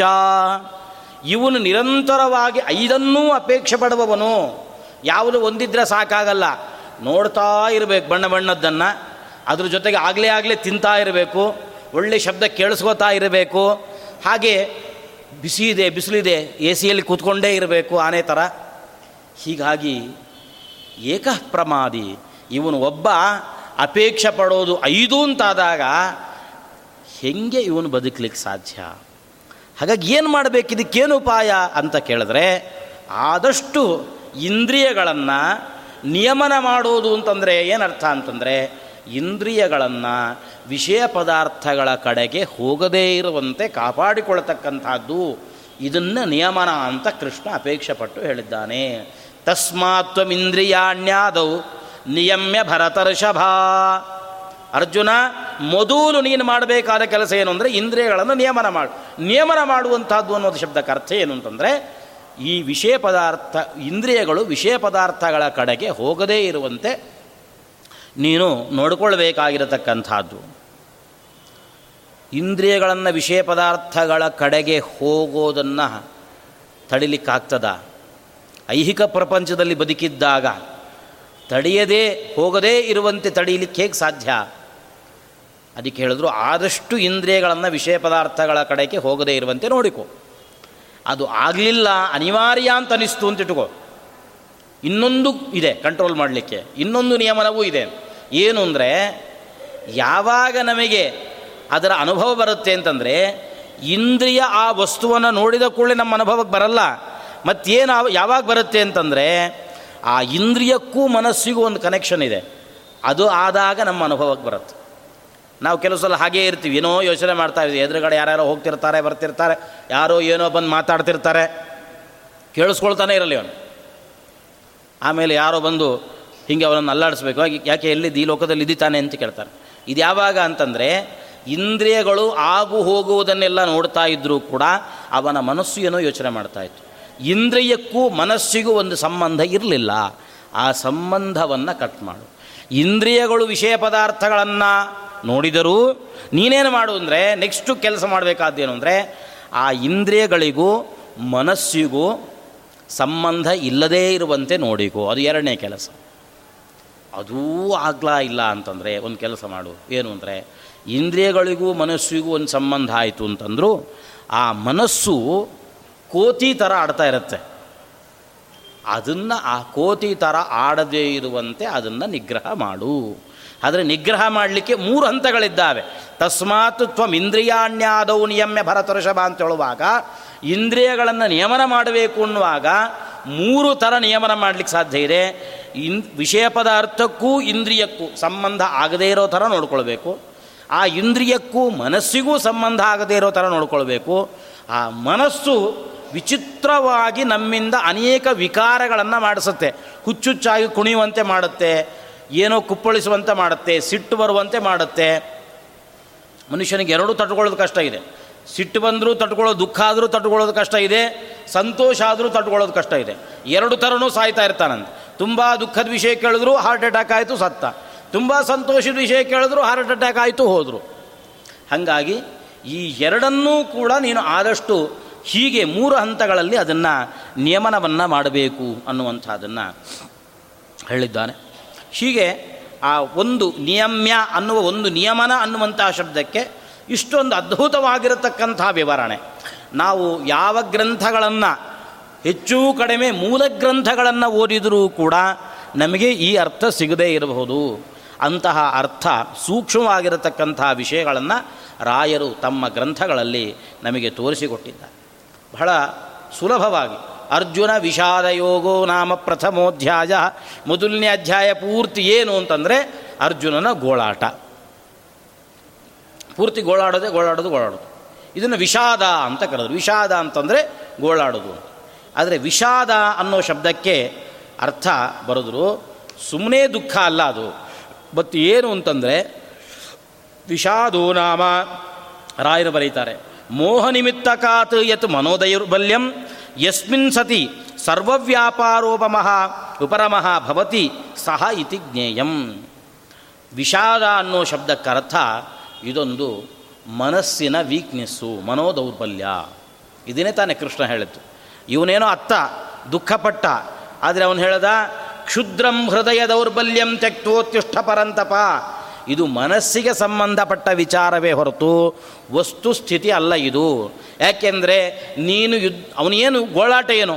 ಅಯ್ಯೋ, ನಾನು ಯುದ್ಧ ಮಾಡಬೇಕಾಗ್ತದೆ. ಯುದ್ಧ ಮಾಡಿದ್ರೆ ಇಷ್ಟು ಜನ ಸಾಯ್ತಾರೆ. ಇವರೆಲ್ಲ ಸತ್ರ ಅವರ ಹೆಂಡಂದ್ರ ಗತಿ ಏನು? ಅವ್ರ ಹೆಂಡಂದ್ರಿಂಗಾದ್ರೆ ಅವ್ರ ಮಕ್ಕಳ ಗತಿ ಏನು? ಏನೇನೋ ಏನೇನೋ ಏನೇನೋ ಕಲ್ಪನೆ ಮಾಡಿ ಹೇಳ್ದ. ಯಾರು ಈ ಮಾತಾಡಿದರೆ ಒಪ್ಕೋಬೋದಿತ್ತು ಅಂದರೆ, ಯಾರು ಮೊದಲನೇ ಸಲ ಯುದ್ಧಕ್ಕೆ ಬಂದು ನಿಂತಿರ್ತಾನಲ್ಲ, ಅವನೇನಾದರೂ ಈ ಮಾತನ್ನು ಆಡಿದರೆ ಬೇಕಾದಷ್ಟು ಒಪ್ಕೋಬೋದಿತ್ತು ಅರ್ಜುನ ಎಷ್ಟು ಯುದ್ಧ ಮಾಡಿದಾನೋ ಅವನಿಗೆ ಗೊತ್ತಿಲ್ಲ. ಅವನು ರಾಜಸೂಯ ಯಾಗ ಮಾಡುವಾಗ ಅವನ ಹೆಸರು ಆವತ್ತು ಧನಂಜಯ ಅಂತ ಬಂದದ್ದನು ಅವನ ಹೆಸರು ಆವತ್ತಿಗೆ ಧನಂಜಯ ಅಂತ ಬಂದದ್ದು. ಯಾಕೆ ಅಂತಂದರೆ, ಸರ್ವಾನ್ನ ಜನಪದಾನ್ ಜಿತ್ವ ವಿತ್ತಮಾದಾಯ ಕೇವಲಂ ಮಧ್ಯೆ ಧನಸ್ಯ ತಿಷ್ಠಾಮಿ, ತೇನಾಹುರ್ಮಾಂ ಧನಂಜಯಂ ಅಂತ. ಎಲ್ಲ ದಿಕ್ಕು ವಿದಿಕ್ಕುಗಳಿಗೆ ಹೋಗಿ ಅಲ್ಲೆಲ್ಲ ಗೆದ್ದು ಅಲ್ಲಿಂದ ಸಂಪತ್ತುಗಳನ್ನು ತಂದು ಆ ಸಂಪತ್ತಿನ ಮಧ್ಯದಲ್ಲಿ ನಾನು ಚೈರ ಹಾಕ್ಕೊಂಡು ಕೂತಿದ್ದೀನಿ. ಆದ್ದರಿಂದ ನನ್ನ ಹೆಸರು ಧನಂಜಯ ಅಂತ ಅವನೇ ಹೇಳ್ಕೊಳ್ತಾನೆ. ಹೀಗಾಗಿ ಎಷ್ಟು ಕಡೆ ಯುದ್ಧಗಳಿಗೆ ಹೋಗಿದ್ದಾನೆ. ಏನು ಕಥೆ? ಅಂತಹ ವ್ಯಕ್ತಿ ಈಗ ಬಂದು ನಾವು ಯುದ್ಧ ಮಾಡಿದರೆ ಇವರೆಲ್ಲ ಸತ್ರೆ, ಇವ್ರ ಹೆಂಡಂದ್ರೆ ಗತಿ ಏನು, ಹಾಗೆ, ಹೀಗೆ ಅಂತ ಹೇಳ್ತಾ ಇದ್ದಾನೆ. ಆದರೆ ಇದು ಅಲ್ಲ. ಹಿಂಗೆ ಯೋಚನೆ ಮಾಡಿದ್ರೆ ಆವತ್ತು ಯೋಚನೆ ಮಾಡಬೇಕಿತ್ತು. ಇಲ್ಲಿ ಯೋಚನೆ ಮಾಡ್ತಾ ಇರೋದು ಏನು ಅಂತಂದರೆ, ನನ್ನವರಾದ್ರಿಂದ ಯೋಚನೆ ಮಾಡ್ತಾ ಇದ್ದಿ. ಆದರೆ ಇದು ಮನಸ್ಸಿಗೆ ಸಂಬಂಧಪಟ್ಟಿರತಕ್ಕಂಥದ್ದು, ಇವರ ಮೇಲಿರ್ತಕ್ಕಂತಹ ಒಂದು ವ್ಯಾಮೋಹ, ಮೋಹ ಮೋಹ ನಿಮಿತ್ತಕಾತ್ ಏತು ಮನೋದೌರ್ಬಲ್ಯಂ, ನಿನಗೆ ಅವರು ನಿನ್ನ ಬಂಧುಗಳು ಅನ್ನೋ ವ್ಯಾಮೋಹದಿಂದ ಏನು ಮನಸ್ಸಿನ ತೊಂದರೆ ಇದೆ ವೀಕ್ನೆಸ್ ಇದೆ, ಮನೋದೌರ್ಬಲ್ಯ ಇದೆ ಇದಿದ್ದರೆ ನನ್ನವರು ತನ್ನವರು ಅಂತಿದ್ದರೆ ಏನು ಮಾಡಲಿಕ್ಕೆ ಸಾಧ್ಯ ಇಲ್ಲ. ಉಳ್ದಂಗೆ ಇದ್ದರೆ ಮನುಷ್ಯ ಆರಾಮಾಗಿರ್ತಾರೆ ನಮ್ಮದು ಅಲ್ಲ ಅಂತ ಆದರೆ ಮಾತ್ರ ಸುಖವಾಗಿರ್ತೀವಿ. ನಮ್ಮದಾದ್ರೇ ಸಮಸ್ಯೆ. ಯಾವುದಾದ್ರೂ ಒಂದು ವಟಾರ ಇದೆ, ದೊಡ್ಡ ವಟಾರ ಇದೆ ಅಂತ ಇಟ್ಕೊಳ್ಳೋಣ. ಆ ವಟಾರದಲ್ಲಿ ಎಲ್ಲ ಮಕ್ಕಳು ಆಟ ಆಡ್ತಿರ್ತಾರೆ. ಆಟ ಆಡುವಾಗ ಯಾವುದೋ ಒಂದು ಮಗು ದಪ್ಪಂತ ಹೊತ್ಕೊಂಡು ಬಿತ್ತು, ಓ ಅಂತ ಅಳ್ಳಿಕ್ಕೆ ಶುರು ಮಗು ಅಳೋ ಶಬ್ದ ಕೇಳಿದ ಕೂಡಲೇ ಎಲ್ಲ ಮನೆ ಬಾಗಿಲುಗಳು ತೆರ್ಕೋತಾವೆ, ಎಲ್ಲ ತಾಯಂದರು ಓಡಿ ಬರ್ತಾರೆ. ಹತ್ರಕ್ಕೆ ಬಂದು ನೋಡಿದ್ರು, ಓ ಅಲ್ವಾ ಸರಿ, ವಾಪಸ್. ಮತ್ತೆ ಬಾಗಿಲು ಹಾಕ್ಕೊಂಡು. ಅದೇ ನಮ್ಮ ಮಗು ಆದರೆ ಅವ್ರದ್ದು ಒದ್ದಾಟ ಏನು? ಅಲ್ಲಿ ಬಂದ ಆ ತಾಯಿ ಯಾವ ತನ್ನ ಮಗು ಅಂತ ಅಂದ್ಕೊಂಡ್ಲು ಆ ತಾಯಿದ ಒದ್ದಾಟ ಏನು? ಏನು ಮಾಡಬೇಕು ಅಂತ ತೋಚಲ್ಲ. ಯಾರಿಗೆ ಫೋನ್ ಮಾಡಬೇಕು ಅಂತ ತೋಚಲ್ಲ. ಆಮೇಲೆ ಇದ್ದ ಬಂಧುಗಳೆಲ್ಲ ಬಂದು ಕೇಳ್ತಾರೆ, ಏನೇ? ಅಷ್ಟು ಮಗು ಬಿದ್ದಿದೆ, ಅಷ್ಟು ಒದ್ದಾಡ್ತಾ ಇದೆ. ಒಂದು ನನಗೆ ಫೋನ್ ಮಾಡಬಾರ್ದ? ಇವರಂತಾರೆ ಏನು ಮಾಡಬೇಕು ಅಂತ ತೋಚಲೇ ಇಲ್ಲ ಆವಾಗ ನನಗೆ. ಯಾರೋ ಬಂದರೂ ಹಾಸ್ಪಿಟ್ಲ್ ಕರ್ಕೊಂಡು ಹೋದ್ರು ಸೇರಿಸಿದ್ರಷ್ಟೇ. ನನಗೆ ಏನು ಮಾಡಬೇಕು ಅಂತ ಗೊತ್ತಾಗಲಿಲ್ಲ. ಉಳಿದವರಾದರೆ ಅಕ್ಕಪಕ್ಕದವ್ರು ಇರ್ತಾರಲ್ಲ, ಅವ್ರು ಹೇಳ್ತಾರೆ, ಹಿಂಗೆ ಬಿದ್ದಿದ್ಯಾ? ಇದೇನಾಗಲ್ಲ ತೊಂದರೆ ಇಲ್ಲಿ, ಹಿಂಗೆ ಬಟ್ಟೆ ಕಟ್ಟಿ, ಹಂಗೆ ಕಟ್ಟಿ, ಹಿಂಗೆ ಕಟ್ಟಿ. ಸುಮ್ಮನೆ ಉದ್ರಿ ಉಪಾಯಗಳನ್ನು ಹೇಳ್ಕೊಡ್ತಿರ್ತಾರೆ. ಆವಾಗೆಲ್ಲ ತಲೆ ಓಡ್ತಾ ಇರುತ್ತೆ. ನಮ್ದಾದಾಗ ಮಾತ್ರ ಏನೂ ತಲೆ ಓಡಲ್ಲ. ಅದಕ್ಕೆ ಅವ್ರು ಹೇಳಿದ್ರು, ವಿಷಾದ ಅನ್ನೋ ಶಬ್ದಕ್ಕೆ ಅದ್ಭುತವಾದ ವಿವರಣೆ ಕೊಟ್ಟರು ರಾಯರು. ವಿಷಾದೋ ನಾಮ ಮೋಹ ನಿಮಿತ್ತ ಕಾತಿಯತ ಮನೋದೌರ್ಬಲ್ಯಂ. ಈ ಮನೋದೌರ್ಬಲ್ಯ ಬಂದರೆ ಹೆಂಗಾಗತ್ತೆ ಅಂತಂದರೆ, ಯಸ್ಮಿನ್ ಸತಿ ಈ ಮನೋದೌರ್ಬಲ್ಯ ಬಂದಾಗ ಸರ್ವವ್ಯಾಪಾರೋಪರಮಃ ಭವತಿ. ಇನ್ಯಾವ ಚಟುವಟಿಕೆಗಳು ನಡೆಯಲ್ಲ, ಯಾವ ಕೆಲಸಗಳು ಇವನಿಂದ ಸಾಧ್ಯ ಆಗಲ್ಲ. ಅದಕ್ಕೆ ಗಾಂಡಿ ಸ್ರಂಸತೆ ಹಸ್ತಾ ತ್ವಚ್ಚೈವ ಪರಿದಕ್ಯತೆ ನಚ ಶಕ್ನೋಮ್ಯವಸ್ಥಾತು ಭ್ರಮತಿ ವಚಮೇ ಮನಃ. ನನ್ನಿಂದ ಏನೂ ಸಾಧ್ಯ ಇಲ್ಲ, ಈ ಬಿಲ್ಲನ್ನು ಗಟ್ಟಿಯಾಗಿ ಹಿಡಿಲಿಕ್ಕಾಗ್ತಾ ಇಲ್ಲ. ಯಾಕೆಂದರೆ ಬೆವಿತಾ ಇದೆ, ಜಾರ್ತಾ ಇದೆ.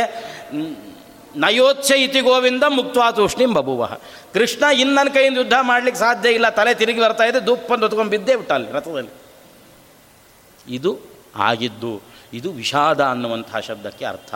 ಎಷ್ಟು ಒಂದು ಅದ್ಭುತವಾಗಿರತಕ್ಕಂತಹ ಅರ್ಥವನ್ನು ರಾಯರು ಬರೆದಿದ್ದಾರೆ. ಹೀಗೆ ಎಲ್ಲೆಲ್ಲೋ ಅಲ್ಲಲ್ಲಿ ಇಲ್ಲಿಲ್ಲಿ ನಾವು ನೋಡ್ತಾ ಹೋದ್ರೇನೆ ಹೀಗೊಂದು ಸ್ವಾರಸ್ಯ ಅಂತ ನಮಗೆ ಅನಿಸುವಾಗ ಎಲ್ಲಿ ಸರ್ವ ವಿಷಯದಲ್ಲಿಯೂ ಕೂಡ ನಾವು ಒಂದು ಗ್ರಂಥವನ್ನು. ಅಂದರೆ ಈ ಗ್ರಂಥ ಹೇಗಿದೆ ಅಂತಂದರೆ, ಹಾಗಿದೆ ಸುಲಭ ಅಲ್ಲ.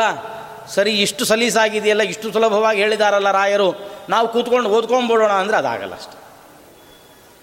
ಸರಳವಾಗಿರತಕ್ಕಂಥ ಗ್ರಂಥ ಯಾರ್ದಾದ್ರೊಬ್ಬರು ನಮಗೆ ಗೈಡ್ ಆಗಿ ಬೇಕು ಒಬ್ಬರದ್ದು ಗೈಡೆನ್ಸ್ ಬೇಕಾಗುತ್ತೆ ಒಬ್ಬರು ಗುರುಗಳು ಬೇಕಾಗುತ್ತೆ.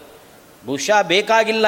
ಸ್ವಲ್ಪ ಸಂಸ್ಕೃತದ ಜ್ಞಾನ ಇದ್ದರೆ ಪ್ರತಿಯೊಂದು ಶ್ಲೋಕ ಶ್ಲೋಕನೂ ಪದ ಪದನೂ ಗುರುಗಳ ಹತ್ರ ಕೂತ್ಕೊಂಡು ಹೋಗಬೇಕಾಗಿಲ್ಲ ಎಲ್ಲೆಲ್ಲಿ ಸಂದೇಹಗಳು ಬರ್ತಾವೋ ಅಲ್ಲಿಗೆ ಮಾತ್ರ ಒಂದು ಮಾರ್ಗದರ್ಶನ ಮಾಡಲಿಕ್ಕೆ ಯಾರನ್ನಾದರೂ ಒಬ್ಬರನ್ನ ಗುರುಗಳನ್ನು ನಾವಿಟ್ಟುಕೊಂಡ್ರೂ ನಮಗೆ ಈ ಗ್ರಂಥವನ್ನು ಅಧ್ಯಯನ ಮಾಡಲಿಕ್ಕೆ ಸುಲಭ ಆಗುತ್ತೆ. ಈ ಗ್ರಂಥದ ಅಧ್ಯಯನ ಮಾಡಿದರೆ ಮಾತ್ರ ಶ್ರೀಮದ್ ಆಚಾರ್ಯರ ಗೀತಾಭಾಷ್ಯ ಗೀತಾ ತಾತ್ಪರ್ಯಗಳ ಅರ್ಥ ನಮಗೆ ಆಗುತ್ತೆ. ಇಲ್ಲ ಅದು ಅರ್ಥ ಆಗಲ್ಲ. ಯಾಕೆ ಅಂತಂದರೆ ಶ್ರೀಮದ್ ಆಚಾರ್ಯರು ಆ ಗ್ರಂಥಗಳಲ್ಲಿ ಏನು ಮಾಡ್ತಾರೆ ಅಂತಂದರೆ ಅರ್ಥವನ್ನು ವಿವರಣೆ ಮಾಡುವುದರ ಜೊತೆಗೆ ಅವರು ಆಚಾರ್ಯರ ಗ್ರಂಥಗಳು ಹೇಗೆ ಅಂತಂದರೆ ಅದು ಬಿ ಎ ಎಂ ಎ ಮುಗಿದ ಮೇಲೆ ಮಾಡ್ತಾರಲ್ಲ. ಪೋಸ್ಟ್ ಗ್ರ್ಯಾಜುಯೇಷನ್ ಅಂತಾರ. ಹಾಗೆ ಪಿ ಹೆಚ್ ಡಿ ಮುಂತಾದದ್ದನ್ನು ಮಾಡುವ ವಿದ್ಯಾರ್ಥಿಗಳು ಓದಲಿಕ್ಕೆ ಇರತಕ್ಕಂತಹ ಗ್ರಂಥಗಳು ಶ್ರೀಮದ್ ಆಚಾರ್ಯ ಬರೆದಿರತಕ್ಕಂಥ ಗ್ರಂಥ. ಆಚಾರ್ಯರು ಅರ್ಥವನ್ನು ಬರೆದಿರ್ತಾರೆ, ಆದರೆ ಯಾವ ಪದದ ಅರ್ಥ ಇದು ಅಂತ ನಮಗೆ ಗೊತ್ತಾಗಲ್ಲ. ಅದು ಯಾವ ಪದದ ಅರ್ಥವನ್ನು ಆಚಾರ್ಯರು ಬರೆದಿದ್ದಾರೆ ಅಂತ ಗೊತ್ತಾಗಬೇಕು ಅಂದರೆ, ಆ ಪ್ರಾಥಮಿಕ ಹಂತ ಏನಿದೆಯಲ್ಲ, ಅದು ರಾಯರ ಗ್ರಂಥಗಳಿಂದ ನಮಗೆ ಲಭಿಸುತ್ತೆ. ಇದನ್ನು ಪಡೆದುಕೊಂಡ್ರೆ, ಇದರಿಂದ ನಾವೇನಾದರೂ ಜ್ಞಾನವನ್ನು ಪಡೆದುಕೊಂಡ್ರೆ, ಶ್ರೀಮದ್ ಆಚಾರ್ಯರ ಗ್ರಂಥಗಳನ್ನು ಅರ್ಥೈಸಿಕೊಳ್ಳಿಕ್ಕೆ ಸುಲಭ ಆಗುತ್ತೆ. ಇನ್ನೊಂದು ಸಮಸ್ಯೆ ಏನಿದೆ ಶ್ರೀಮದ್ ಆಚಾರ್ಯ ಗ್ರಂಥಗಳಲ್ಲಿ ಅಂತಂದರೆ, ಆಚಾರ್ಯರು ನೇರ ಗೀತೆಗೆ ಅರ್ಥ ಮಾತ್ರ ಬರೀತಾ ಬರೀತಾ ಹೋಗಲ್ಲ. ಪ್ರಸಂಗದಲ್ಲಿ ಬಂದಾಗ ಯಾವುದೋ ಮತವನ್ನು ವಿಮರ್ಶೆ ಮಾಡ್ತಾರೆ. ಅಲ್ಲಿ ಚಾರುವಾಕ ಮತವಂತು, ಚಾರುವಾಕ ಮತವನ್ನು ವಿಮರ್ಶೆ ಮಾಡ್ತಾರೆ. ವೇದಗಳಿಗೆ ಪ್ರಾಮಾಣ್ಯವನ್ನು ಸಮರ್ಥನೆ ಮಾಡ್ತಾರೆ. ಸಾಕ್ಷಿಯ ಬಗ್ಗೆ ಮಾತಾಡ್ತಾರೆ. ಪ್ರಸಂಗವಶಾತ್ ಬೇರೆ ಬೇರೆ ಬೇರೆ ವಿಚಾರಗಳನ್ನು ಕೂಡ ಅವರು ತಗೊಳ್ತಾರೆ. ಆವಾಗ ಯಾರು ಪ್ರಾಥಮಿಕ ಹಂತದಲ್ಲಿ ಇದ್ದಾನೆ ಹುಡುಗ, ಅವನಿಗೆ ಯಾವ ವಿಷಯನೂ ಅರ್ಥ ಆಗದೇ ಇರುವಂತಹ ಸ್ಥಿತಿ, ಏನೇನೋ ಗೊಂದಲಗಳು, ನನಗೇನು ಗೊತ್ತಾಗ್ತಿಲ್ವಲ್ಲ ಅನ್ನುವಂತಹ ಕಳವಳಗಳೆಲ್ಲ ಪ್ರಾರಂಭ ಆಗುತ್ತೆ. ಹಂಗಾಗಬಾರ್ದು ಅಂತಂದರೆ ಆ ಗ್ರಂಥಗಳನ್ನು ಅಧ್ಯಯನ ಮಾಡುವಾಗ ನಾವು ಸಲೀಸಾಗಿ ನಮಗೆ ಅದು ಅರ್ಥ ಆಗಬೇಕು ಅಂತಂದರೆ ನಾವು ಮೊದಲು ರಾಯರ ಗ್ರಂಥವನ್ನು ಅಧ್ಯಯನ ಮಾಡಿದರೆ ಅದೆಲ್ಲವೂ ಕೂಡ ಸಲೀಸಾಗಿ ಅರ್ಥ ಆಗಲಿಕ್ಕೆ ನಮಗೆ ಸಾಧ್ಯವಾಗುತ್ತೆ ಅಂತ. ಒಂದು ಗೀತೆಯ ಒಂದು ಮಾತು ಬರುತ್ತೆ. ಅಪಿಚೇತ್ ಸುದುರಾಚಾರ ಭಜತೆ ಮಾಮನನ್ಯ ಭಾಗ್ ಸಾಧುರೇವ ಸಮಂತವ್ಯ ಸಮ್ಯಕ್ ವ್ಯವಸಿತೋಪಿ ಸಹ. ಇಷ್ಟೊತ್ತು ನಾವು ಕೆಲವೊಂದು ಪದಗಳಿಗೆ ಹೇಗೆ ಅರ್ಥವನ್ನು ಬರೀತಾರೆ ರಾಯರು ಅನ್ನುವಂಥದ್ದನ್ನು ನೋಡಿದ್ದೆ. ಇನ್ನೂ ರಾಯರ ಅದ್ಭುತವಾಗಿರುವಂತಹ ಕೆಲಸಗಳು ಅಂತಂದರೆ, ಕೆಲವೊಂದು ಸಲ ಪದಕ್ಕೆ ಅರ್ಥ ಅಲ್ಲ, ಆ ಇಡೀ ಶ್ಲೋಕವನ್ನು ನೋಡಿದಾಗ ಅದರ ಅರ್ಥ ತಿಳ್ಕೊಂಡ್ರೂ ಏನೋ ಎಡವಟ್ಟು ಮಾಡ್ಕೋತಾ ಇರ್ತೀವಿ. ಆ ಎಡವಟ್ಟುಗಳನ್ನು, ಆ ತಪ್ಪು ಕಲ್ಪನೆಗಳನ್ನು ಕೂಡ ರಾಯರು ನಮಗೆ ಪರಿಹಾರ ಮಾಡಿ ಕೊಡ್ತಾರೆ. ಈ ಶ್ಲೋಕ ನೋಡಿದರೆ ನಮಗೇನು ಅನಿಸುತ್ತೆ ಅಪಿಚೇತ್ ಸುದುರಾಚಾರ ಭಜತೆ ಮಾಮನನ್ಯ ಭಾಕ್ ಸಾಧುರೇವ ಸಮಂತವ್ಯ ಸಮ್ಯಕ್ ವ್ಯವಸಿತೋಪಿ ಸಹ. ಸಾಧಾರಣ ಈ ಶ್ಲೋಕದ ಅರ್ಥ ಏನು ಅಂತಂದರೆ, ಎಂತಹ ಕೆಟ್ಟ ಕೆಲಸಗಳನ್ನು ಮಾಡಿದರೂ ಸುದುರಾಚಾರ, ಎಂತಹ ಕೆಟ್ಟ ಕೆಲಸಗಳನ್ನು ಅವನು ಮಾಡಿದರೂ ಕೂಡ ಆನಂತರದಲ್ಲಿ ಭಗವಂತನಲ್ಲಿ ತಾನು ಭಕ್ತಿಯನ್ನು ಮಾಡಿದ್ದಾನೆ ಅಂತಂದರೆ ಸಾಧುರೇವ ಸಮಂತವ್ಯ. ಅವನನ್ನು ಸಜ್ಜನ ಅಂತಲೇ ಅವನನ್ನು ಸ್ವೀಕರಿಸಬೇಕು. ತುಂಬ ಪಾಪಕರ್ಮಗಳನ್ನು, ಕೆಟ್ಟ ಕೆಲಸಗಳನ್ನು ಮಾಡಿದರೂ ಅವನನ್ನು ನಾವು ಸಾಧು, ಸಜ್ಜನ ಅಂತಲೇ ಸ್ವೀಕಾರ ಮಾಡಬೇಕು. ಯಾಕೆಂದರೆ ಆನಂತರದಲ್ಲಿ ಭಕ್ತಿಯನ್ನು ಮಾಡಿದ್ದಾನೆ ಎಂಬ ಕಾರಣದಿಂದ. ಆದರೆ ಇದಕ್ಕೆ ಈ ಥರ ಅರ್ಥ ಆ ಪದಗಳಿಂದ ನಮಗೆ ಸಿಕ್ಕತ್ತೆ. ಹೀಗೆ ಅರ್ಥ ಅಲ್ಲ ಇದಕ್ಕೆ. ಕೃಷ್ಣ ಇದನ್ನೇ ಹೇಳಲಿಕ್ಕೆ ಹೊರಟಿದ್ದಲ್ಲ. ಇದು ಸಾಮಾನ್ಯವಾಗಿ ಎಲ್ಲರನ್ನೂ ಕುರಿತು ಹೇಳಿರುವ ಮಾತಲ್ಲ ಇದು. ಯಾರ ಬಗ್ಗೆ ಹೇಳಿದ್ದು ಅಂತ ನಮಗೆ ಸ್ಪಷ್ಟವಾಗಿ ಗೊತ್ತಾಗುತ್ತೆ. ಇದು ದೇವತೆಗಳ ಬಗ್ಗೆ ಹೇಳುತ್ತಾರೆ ಯಾರೋ ಒಬ್ಬ ದೇವತೆ ಇದ್ದಾನೆ, ಈ ಭೂಮಿಯಲ್ಲಿ ಅವತಾರ ಮಾಡಿದ. ಅವತಾರ ಮಾಡಿದವನು ಇಲ್ಲಿ ಅವತಾರ ಮಾಡಿ ಏನೋ ಒಂದು ಕೆಟ್ಟ ಕೆಲಸ ಮಾಡಿದ. ಅಪಿಚೇತ್ ಸುದುರಾಚಾರ. ಅವನು ಏನಾದರೂ ಕೆಟ್ಟ ಕೆಲಸವನ್ನು ಮಾಡಿದರೂ ಅವನಿಗೆ ಭಗವಂತನ ಸರ್ವೋತ್ತಮತ್ವ ಜ್ಞಾನ ನಿರಂತರವಾಗಿರುವ ಕಾರಣದಿಂದಾಗಿ ಸಾಧುರೇವ ಸಮಂತವ್ಯ. ಈಗ ಉದಾಹರಣೆಗೆ ಚಂದ್ರ. ಚಂದ್ರ ಈ ಭೂಮಿಯಲ್ಲಿ ಬಂದಾಗ ಅವನೇನು ಮಾಡಿದ? ಬೃಹಸ್ಪತ್ಯಾಚಾರ್ಯರ ತನ್ನ ಯಜ್ಞವನ್ನು ಮಾಡಿಸಲಿಕ್ಕೆ ಬಂದಿರತಕ್ಕಂತಹ ಪುರೋಹಿತರು, ಬೃಹಸ್ಪತ್ಯಾಚಾರರು ಬೃಹಸ್ಪತ್ಯಾಚಾರ್ಯರ ಹೆಂಡತಿಯನ್ನು ಅಪಹರಿಸಿಬಿಟ್ಟ. ಆಮೇಲೆ ಅವನು ಪಶ್ಚಾತ್ತಾಪವನ್ನು ಹೊಂದಿದ ವಾಪಸ್ ತಂದುಕೊಟ್ಟ. ಇಂತಹ ವ್ಯಕ್ತಿ ಅವನು ಅಪಿಚೇತ್ ಸುದುರಾಚಾರ ಇಂತಹ ಕೆಟ್ಟ ಕೆಲಸವನ್ನು ಮಾಡಿದರೂ ಆಮೇಲೆ ಅವನನ್ನು ನಾವು ಸಾಧುರೇವ ಸಮಂತವ್ಯ ಅವನನ್ನು ಸಜ್ಜನ ಅಂತ ಸ್ವೀಕಾರ ಮಾಡಬೇಕು. ಯಾಕೆ ಅಂತಂದರೆ ಭಗವಂತನನ್ನು ಸರ್ವೋತ್ತಮ ಅನ್ನುವಂತಹ ಜ್ಞಾನ ಅವನಿಗೆ ನಿರಂತರವಾಗಿರೋದ್ರಿಂದ. ಹಾಗಾಗಿ ಉಳಿದವರ ಬಗ್ಗೆ ಎಲ್ಲ ಇದನ್ನು ಹೇಳಿರತಕ್ಕಂಥದ್ದಲ್ಲ. ಯಾರಾದರೂ ಕೆಟ್ಟ ಕೆಲಸವನ್ನು ಮಾಡಿದ್ದಾನೆ ಅಂತಂದರೆ ಆ ಕೆಟ್ಟ ಕೆಲಸದ ಫಲವನ್ನು ಅವನು ಅನುಭವಿಸಿ ಅನುಭವಿಸ್ತಾನೆ. ಇದು ಸಾಮಾನ್ಯ ಜನರ ನಿಯಮ. ಸಾಮಾನ್ಯ ಜನರಿಗೆ ಏನಾದರೂ ಒಂದು ಕೆಟ್ಟ ಕೆಲಸ ಮಾಡಿದಾನೆ ಅಂತ ಇಟ್ಕೊಳ್ಳಿ. ಮಾಡಿದ್ದಾನೆ ಅಂತಂದರೆ ಆವಾಗ ಖಂಡಿತವಾಗಿಯೂ ಕೂಡ ಆ ಕೆಟ್ಟ ಕೆಲಸದ ಫಲವನ್ನು ಅವನು ಅನುಭವಿಸ್ತಾನೆ. ಇನ್ನು ಕೆಲವು ಸಲ ನಾವು ಅಂದ್ಕೊಳ್ಳೋದಿರುತ್ತೆ. ನಮ್ಗೆ ಗೊತ್ತಾಗಲಿಲ್ಲ ಮಾಡಿಬಿಟ್ವಿ ಅದಕ್ಕೆ ಶಾಸ್ತ್ರ ಹೇಳಿತು, ಗೊತ್ತಾಗದೇ ಇರೋದಕ್ಕೆ ಇನ್ನೊಂದು ಪಾಪ ಎಕ್ಸ್ಟ್ರಾ ಯಾಕೆ ಅಂತಂದರೆ ಗೊತ್ತಾಗಲಿಲ್ಲ ಅನ್ನೋದಕ್ಕೊಂದು ವಯಸ್ಸಿರುತ್ತಲ್ಲ. ಈಗ ಒಂದು ನಿಯಮ ಬಂದಿದೆ. ಏನು ಹೆಲ್ಮೆಟ್ ಹಾಕ್ಕೊಳ್ಳುವಂಥದ್ದು ಒಂದು ಕಡ್ಡಾಯ. ಅದು ನಿಯಮ ಬಂದಿದೆ. ಬಂದು ಎರಡು ಮೂರು ವರ್ಷ ಆಯಿತು ಈಗಾಗಲೇ ಈಗ ಹೋಗಿ ನಾವು ಎಲ್ಲಾದರೂ ನಿಂತ್ಕೊಂಡು ಸಿಕ್ಕಾಕ್ಕೊಂಡು ಹೆಲ್ಮೆಟ್ ಹಾಕ್ಕೊಳ್ಳೋದೇ ಸಿಕ್ಕಾಕ್ಕೊಂಡು ಇಲ್ಲ ಸರ್, ನಮ್ಗೆ ಗೊತ್ತೇ ಆಗಲಿಲ್ಲ ಹೆಲ್ಮೆಟ್ ಹಾಕ್ಕೋಬೇಕಾ? ಅಂತ ಕೇಳಿದ್ರೆ ಅವನೇನಂತಾನೆ ತಿಳ್ಕೊಳ್ಳೋದೇ ಇರೋದಕ್ಕೂ ಪ್ಲಸ್ ಹಾಕಿದ್ರು ಹಾಕಿ ಅನ್ ಹೇಳಲಿಕ್ಕೆ ಬರಲ್ಲ ಕೆಲವು ಸಲ. ಹಾಗೆ ಒಂದು ವಯಸ್ಸು ಅಂತಿರತ್ತೆ ಆ ವಯಸ್ಸಿನ ತನಕ ನಮಗೆ ಮಾಫಿ ಇರುತ್ತೆ. ಗೊತ್ತಿಲ್ಲದೆ ಮಾಡಿದ್ದಾನೆ, ಪರವಾಗಿಲ್ಲ ಒಂದು ವಯಸ್ಸು ಕಳೆದ ಮೇಲೆಯೂ ಕೂಡ ಗೊತ್ತಿಲ್ಲ ಅಂತಂದರೆ ಅದು ತಪ್ಪಾಗಿ ಅದು ತೀರ್ಮಾನ ಆಗ ಅದನ್ನು ಕೃಷ್ಣ ಹೇಳ್ದ, ನಾ ಸತ್ವೋ ವಿದ್ಯತೆ ಭಾವ ನಾಭಾವೋ ವಿದ್ಯತೆ ಸತಃ. ಸತ್ ಅನ್ನುವಂತಹ ಶಬ್ದಕ್ಕರ್ಥ ಶುಭ ಕರ್ಮ ಅಂತರ್ಥ. ಹಾಗಾಗಿ ಮನುಷ್ಯ ಏನಾದರೂ ಒಂದು ಒಳ್ಳೆಯ ಕರ್ಮವನ್ನು ಮಾಡಿದ್ದಾನೆ ಒಂದು ಪುಣ್ಯದ ಕೆಲಸವನ್ನು ಮಾಡಿದ್ದಾನೆ ಅಂತಂದರೆ ಮಾಡಿದ ಪುಣ್ಯದ ಕೆಲಸದಕ್ಕೂ ಹಾನಿ ಇಲ್ಲ. ಅಥವಾ ಪಾಪ ಕೆಲಸ ಮಾಡಿದ್ದಾನೆ ಅಂದರೆ ಪಾಪ ಕೆಲಸಕ್ಕೂ ಕಾಪ ಕೆಲಸದಿಂದ ಅವನಿಗೆ ತುಂಬ ಒಳಿತಾಗುತ್ತೆ ಅಂತ ಯಾರೂ ಯೋಚನೆ ಮಾಡುವ ಅವಶ್ಯಕತೆ ಇಲ್ಲ. ಇದನ್ನಂತೂ ಇವತ್ತಿನ ಕಾಲಕ್ಕೆ ಹೇಳಲೇಬೇಕಾಗಿರತಕ್ಕಂಥ ಮಾತು ಪದೇ ಪದೇ. ಯಾಕೆಂದರೆ ಪ್ರತಿಯೊಬ್ಬರ ಮನೆಗೆ ಹೋದರೂ ಆ ಮನೆಯಲ್ಲಿ ಒಂದು ಸಮಸ್ಯೆ ಇದೆ. ಏನು ಅಂತಂದರೆ, ಅಯ್ಯೋ, ಏನು ಎಲ್ಲ ಕಷ್ಟ ದೇವರು ನಮಗೆ ಕೊಟ್ಟಿದ್ದಾನೆ. ಮತ್ತಿಷ್ಟು ಮಾಡಿ. ಸ್ವಲ್ಪ ಏನಾದರೂ ದೇವರ ಪೂಜೆ, ದೇವರ ಬಗ್ಗೆ ಶ್ರದ್ಧೆ, ನಂಬಿಕೆ, ಮಡಿ, ಮೈಲಿಗೆ, ಮುಸುರೆ, ಎಂಜುಲು ಏನಾದರೂ ಮಾಡ್ತಿದ್ದೀವಿ ಅಂದರೆ ನಾವೇ ಮಾಡ್ತಿದ್ದೀವಿ. ಆದರೆ ಯಾಕೋ ನಾವೇ ಕಷ್ಟದಲ್ಲಿದ್ದೀವಿ. ನಮ್ಮ ಅಕ್ಕಪಕ್ಕದ ಮನೆಯವರು ಇದ್ದಾರಲ್ಲ ಅವರು ಏನೂ ಮಾಡಲ್ಲ, ದೇವ್ರ ಮೇಲೆ ಸ್ವಲ್ಪನೂ ನಂಬಿಕೆ ಇಲ್ಲ, ಆದರೆ ಅವರು ಮಾತ್ರ ತುಂಬ ಚೆನ್ನಾಗಿದ್ದಾರೆ ಅಂತ ಎಲ್ಲರೂ ಮನೆಗಳಲ್ಲೂ ಕಂಪ್ಲೇಂಟ್. ಪಾಪ ದೇವರಾದರೂ ಏನು ಮಾಡೋದು? ಅದಕ್ಕೆ ಕೃಷ್ಣ ಒಂದು ಮಾತು ಹೇಳ್ದ ನೋಡ್ರಪ್ಪ, ಒಂದು ತಿಳ್ಕೊಂಬಿಡಿ. ನಾ ಸತೋ ವಿದ್ಯತೆ ಭಾವ, ನಾಭಾವೋ ವಿದ್ಯತೆ ಸತಃ, ಉಭಯೋರಪಿ ದೃಷ್ಟೋಂತಸ್ತ್ವನಯೋಸ್ತತ್ವದರ್ಶಿಭಿ ಇವತ್ತು ಅವನೇನಾದರೂ ಒಂದು ಒಳ್ಳೆ ಫಲವನ್ನು ಅನುಭವಿಸ್ತಾ ಇದ್ದಾನ? ಸುಖವಾಗಿದ್ದಾನ? ಒಂದು ತಿಳ್ಕೊಂಬಿಡಿ. ಈ ಸುಖ ಅವನಿಗೆ ಸುಮ್ಮನೆ ಸುಮ್ಮನೆ ಬಂದದ್ದಲ್ಲ. ಯಾವತ್ತೋ ಒಂದು ದಿವಸ ಒಂದು ಒಳ್ಳೆಯ ಕೆಲಸವನ್ನು ಮಾಡಿದ್ದಾನೆ ಅಲ್ಲ, ನಾವು ನೋಡೇ ಇಲ್ಲಲ್ಲ, ಅವ್ರು ಒಂದು ಒಳ್ಳೆಯ ಕೆಲಸ ಮಾಡಿದ್ದು ನಾವು ಈ ಜನ್ಮದಲ್ಲಿ ನೋಡಿಲ್ವಲ್ಲ. ಗೊತ್ತಿಲ್ಲ. ಈ ಜನ್ಮದಲ್ಲೇ ಮಾಡಬೇಕು ಅಂತಲೂ ಏನೂ ಇಲ್ಲ. ಯಾವುದೋ ಜನ್ಮದಲ್ಲಿ ಮಾಡಿರ್ಬೋದು, ಹಿಂದಿನ ಜನ್ಮದಲ್ಲಿ ಮತ್ತೊಂದು ಜನ್ಮದಲ್ಲಿ ಮಾಡಿರ್ಬೋದು. ಯಾವ ಮೂಟೆ ಒಂದು ಓಪನ್ ಆಗಿದೆ ಈಗ ಅಂತ ಯಾರಿಗೆ ಗೊತ್ತು? ಯಾವ ಜನ್ಮದ್ದು ಓಪನ್ ಆಗಿದೆ ಅಂತ ಯಾರಿಗೂ ಗೊತ್ತಿಲ್ಲ.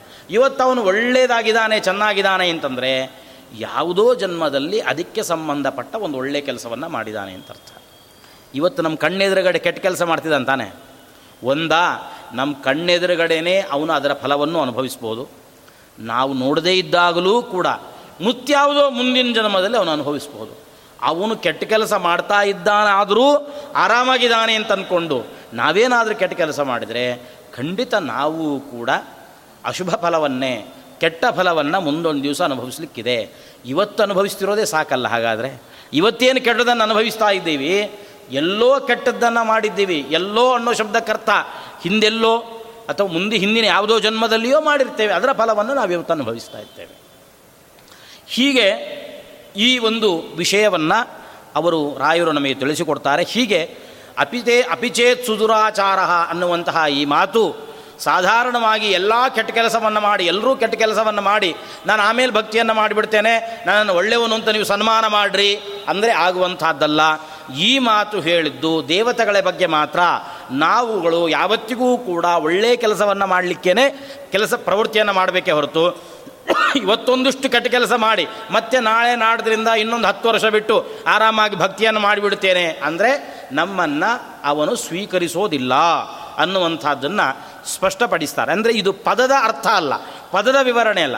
ಇಡೀ ಸಮಗ್ರದ ಶ್ಲೋಕದ ಅರ್ಥ ಆದ ಮೇಲೆಯೂ ನಮಗೆ ಬರಬಹುದಾಗಿರತಕ್ಕಂಥ ತಪ್ಪು ಕಲ್ಪನೆಗಳ ಪರಿಹಾರವನ್ನು ರಾಯರು ಇಲ್ಲಿ ಮಾಡ್ತಾರೆ, ಇನ್ನೊಂದು ಮಾಡ್ತಾರೆ.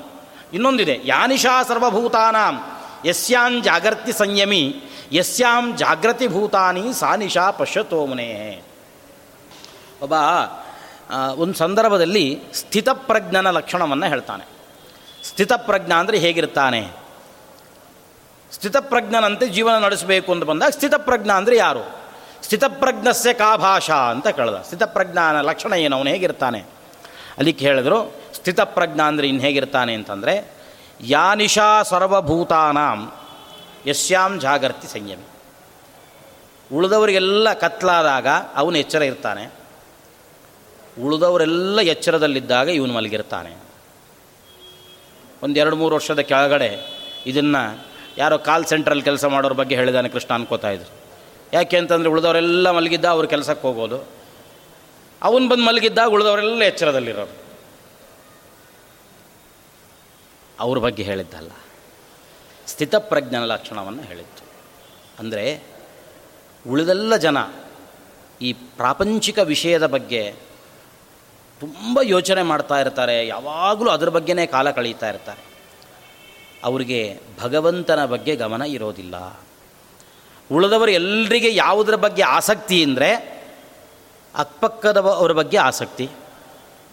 ಇವತ್ತು ಹಾಗೆ ಸುಮ್ಮನೆ ಬಂದವರು, ನಾಳೆ ಏನಾದರೂ ಒಂದು ಹೊಸ ಚೈನ್ ಹಾಕ್ಕೊಂಡ್ರೆ ಎಲ್ಲಿಂದ ಬಂತು, ಯಾವಾಗ ತೊಗೊಂಡ್ರು, ಏನು ಕಥೆ, ಅದನ್ನು ಅವರನ್ನು ಕೇಳಿ ಆ ಪ್ರಶ್ನೆಗೆ ಉತ್ತರ ಪಡೆದುಕೊಳ್ಳೋ ತನಕ ಒಟ್ಟು ಮನಸ್ಸು ಗೊಂದಲ ಗೊಂದಲ, ಒದ್ದಾಟ.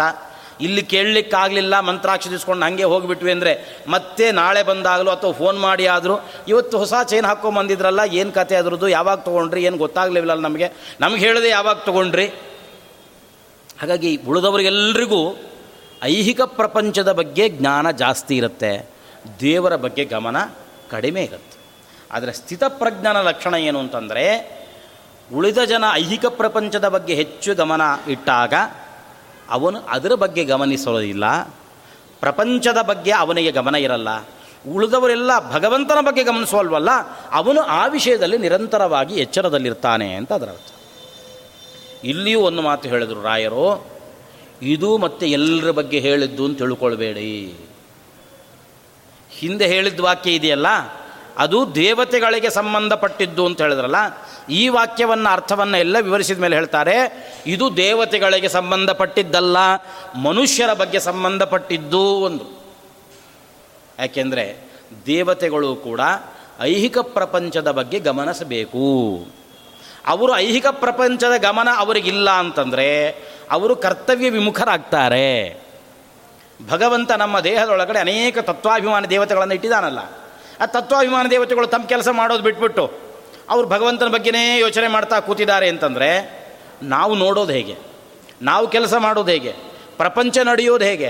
ಹಾಗಾದರೆ ಪ್ರಪಂಚ ನಡೀಬೇಕು, ಪ್ರಪಂಚದ ವ್ಯವಹಾರ ಪ್ರಕ್ರಿಯೆಗಳು ನಡೀಬೇಕು ಅಂತಂದರೆ ತತ್ವಾಭಿಮಾನ ದೇವತೆಗಳು ಪ್ರಪಂಚದೆಡೆಗೆ ಗಮನ ಹರಿಸಬೇಕು, ಏನು ಮಾಡ್ತಿದ್ದಾರೆ ಅದನ್ನು ದೇವರ ಪೂಜೆ ಅಂತ ತಿಳ್ಕೊಂಡು ಮಾಡಬೇಕಷ್ಟು. ಅಂದರೆ ಹಾಗಾದರೆ ಅವರು ಪ್ರಪಂಚದೆಡೆಗೆ ನಾನು ಗಮನ ಇರೋದಿಲ್ಲ ಕೇವಲ ದೇವರ ಕಡೆಗೆ ಮಾತ್ರ ನನ್ನ ಗಮನ ಅಂತ ಅಂದ್ಕೊಂಡ್ರೆ ಪ್ರಪಂಚದ ವ್ಯವಹಾರವೇ ನಿಂತು ಹೋಗುತ್ತಾದ್ರಿಂದ ಇದು ಅವನು ದೇವತೆಗಳ ಬಗ್ಗೆ ಹೇಳತಕ್ಕಂಥದ್ದಲ್ಲ, ಮನುಷ್ಯರ ಬಗ್ಗೆ ಮಾತ್ರ ಹೇಳತಕ್ಕಂತಹ ಮಾತಿದು ಅನ್ನುವಂತಹದ್ದನ್ನು ನಿರೂಪಣೆ ಮಾಡಿದ್ದಾರೆ. ಹೀಗೆ ಪ್ರತಿಯೊಂದು ಸಂದರ್ಭಗಳಲ್ಲಿಯೂ ಕೂಡ ಒಂದು ಸಾಧಾರಣವಾಗಿ ಬರತಕ್ಕಂತಹ ಅನೇಕ ಪ್ರಶ್ನೆಗಳನ್ನು ಪ್ರಶ್ನೆಗಳಿಗೆ ಉತ್ತರಿಸುವಂತಹ ಕೆಲಸವನ್ನು ರಾಯರು ಅನೇಕ ಸಂದರ್ಭಗಳಲ್ಲಿ ಮಾಡಿದ್ದಾರೆ.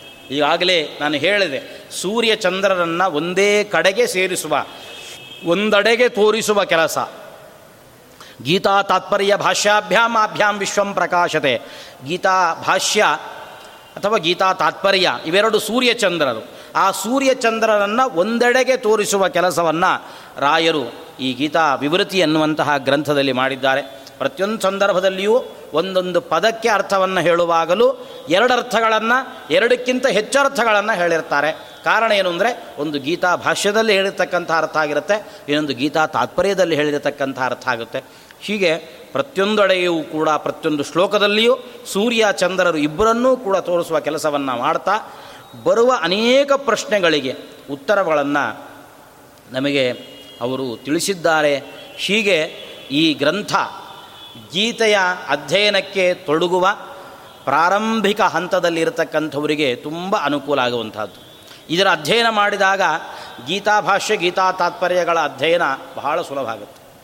ಗೀತಾ ತಾತ್ಪರ್ಯ ಗೀತಾಭಾಷ್ಯಗಳ ಅಧ್ಯಯನ ಆದ ಮೇಲೆ ಮತ್ತೆ ಗೀತೆಯ ಸಾರ ಏನು ಅಂತ ಮತ್ತೊಂದು ಸಲ ಗೊಂದಲ ಉಳಿಯುತ್ತೆ. ಯಾಕೆಂದರೆ ಅಲ್ಲಿ ಬೇರೆ ಬೇರೆ ಬೇರೆ ವಿಷಯಗಳ ಬಗ್ಗೆ ಚರ್ಚೆ ನಡೆದಿರುತ್ತೆ. ಆವಾಗ ಪುನಃ ಮತ್ತೊಮ್ಮೆ ಗೀತಾ ಈ ವಿವೃತ್ತಿಯನ್ನು ಓದಿದರೆ ಆವಾಗ ನಮಗೆ ಸಮಗ್ರ ಗೀತೆಯ ಅರ್ಥ ಮನಸ್ಸಲ್ಲಿ ದೃಢವಾಗಿ ಉಳಿಯಲಿಕ್ಕೆ ಕಾರಣವಾಗ್ತದೆ. ಅಂತಹ ಅತ್ಯದ್ಭುತವಾದ ಗ್ರಂಥವನ್ನು ರಾಯರು ರಚನೆ ಮಾಡಿ, ಸಾಧಾರಣದವರಿಗೂ ಮಹೋಪಕಾರವನ್ನು ಮಾಡಿರತಕ್ಕಂಥ ಕೃತಿ ಇದು ಗೀತಾ ವಿವೃತಿ ಅಥವಾ ಗೀತಾರ್ಥ ಸಂಗ್ರಹ ಅನ್ನುವಂತಹ ಈ ಗ್ರಂಥ. ಇದರ ಕಿಂಚಿತ್ ಅನುವಾದ ಯಥಾಶಕ್ತಿ ಇಲ್ಲಿ ಮಾಡಲಿಕ್ಕೆ ಅವಕಾಶ ಮಾಡಿಕೊಟ್ಟಿರತಕ್ಕಂತಹ ಪರಮಪೂಜ್ಯ ಶ್ರೀಪಾದಂಗಳವರಿಗೆ ನಿರಂತರವಾಗಿ ನಾನು ಆಭಾರಿಯಾಗಿರುತ್ತೇನೆ. ಅವರಿಗೆ ಪುನಃ ನನ್ನ ನಮಸ್ಕಾರಗಳನ್ನು ತಿಳಿಸ್ತಾ ರಾಯರು ಮತ್ತಷ್ಟು ಜ್ಞಾನ ಕಾರ್ಯಗಳನ್ನು ಮಾಡತಕ್ಕಂತಹ ಬುದ್ಧಿ, ಬೇಕಾಗಿರತಕ್ಕಂತಹ ಶಕ್ತಿ, ದೈಹಿಕ ಸಾಮರ್ಥ್ಯ ಎಲ್ಲವನ್ನೂ ಕೂಡ ಕೊಟ್ಟು ಕಾಪಾಡಲಿ. ನಮಗೂ, ನಿಮಗೂ ಮತ್ತು ನಿರಂತರವಾಗಿ ರಾಯರ ಗ್ರಂಥಗಳ ಅಧ್ಯಯನ ಮಾಡುವ ಸೌಭಾಗ್ಯವನ್ನು ಅವರೇ ಒದಗಿಸಿಕೊಡಲಿ ಎನ್ನುವಂತಹ ಮಾತನ್ನು ಹೇಳ್ತಾ ನನ್ನೆರಡು ಮಾತನ್ನು ಮುಗಿಸ್ತೇನೆ. ಶ್ರೀಕೃಷ್ಣಾರ್ಪಣಮಸ್ತು.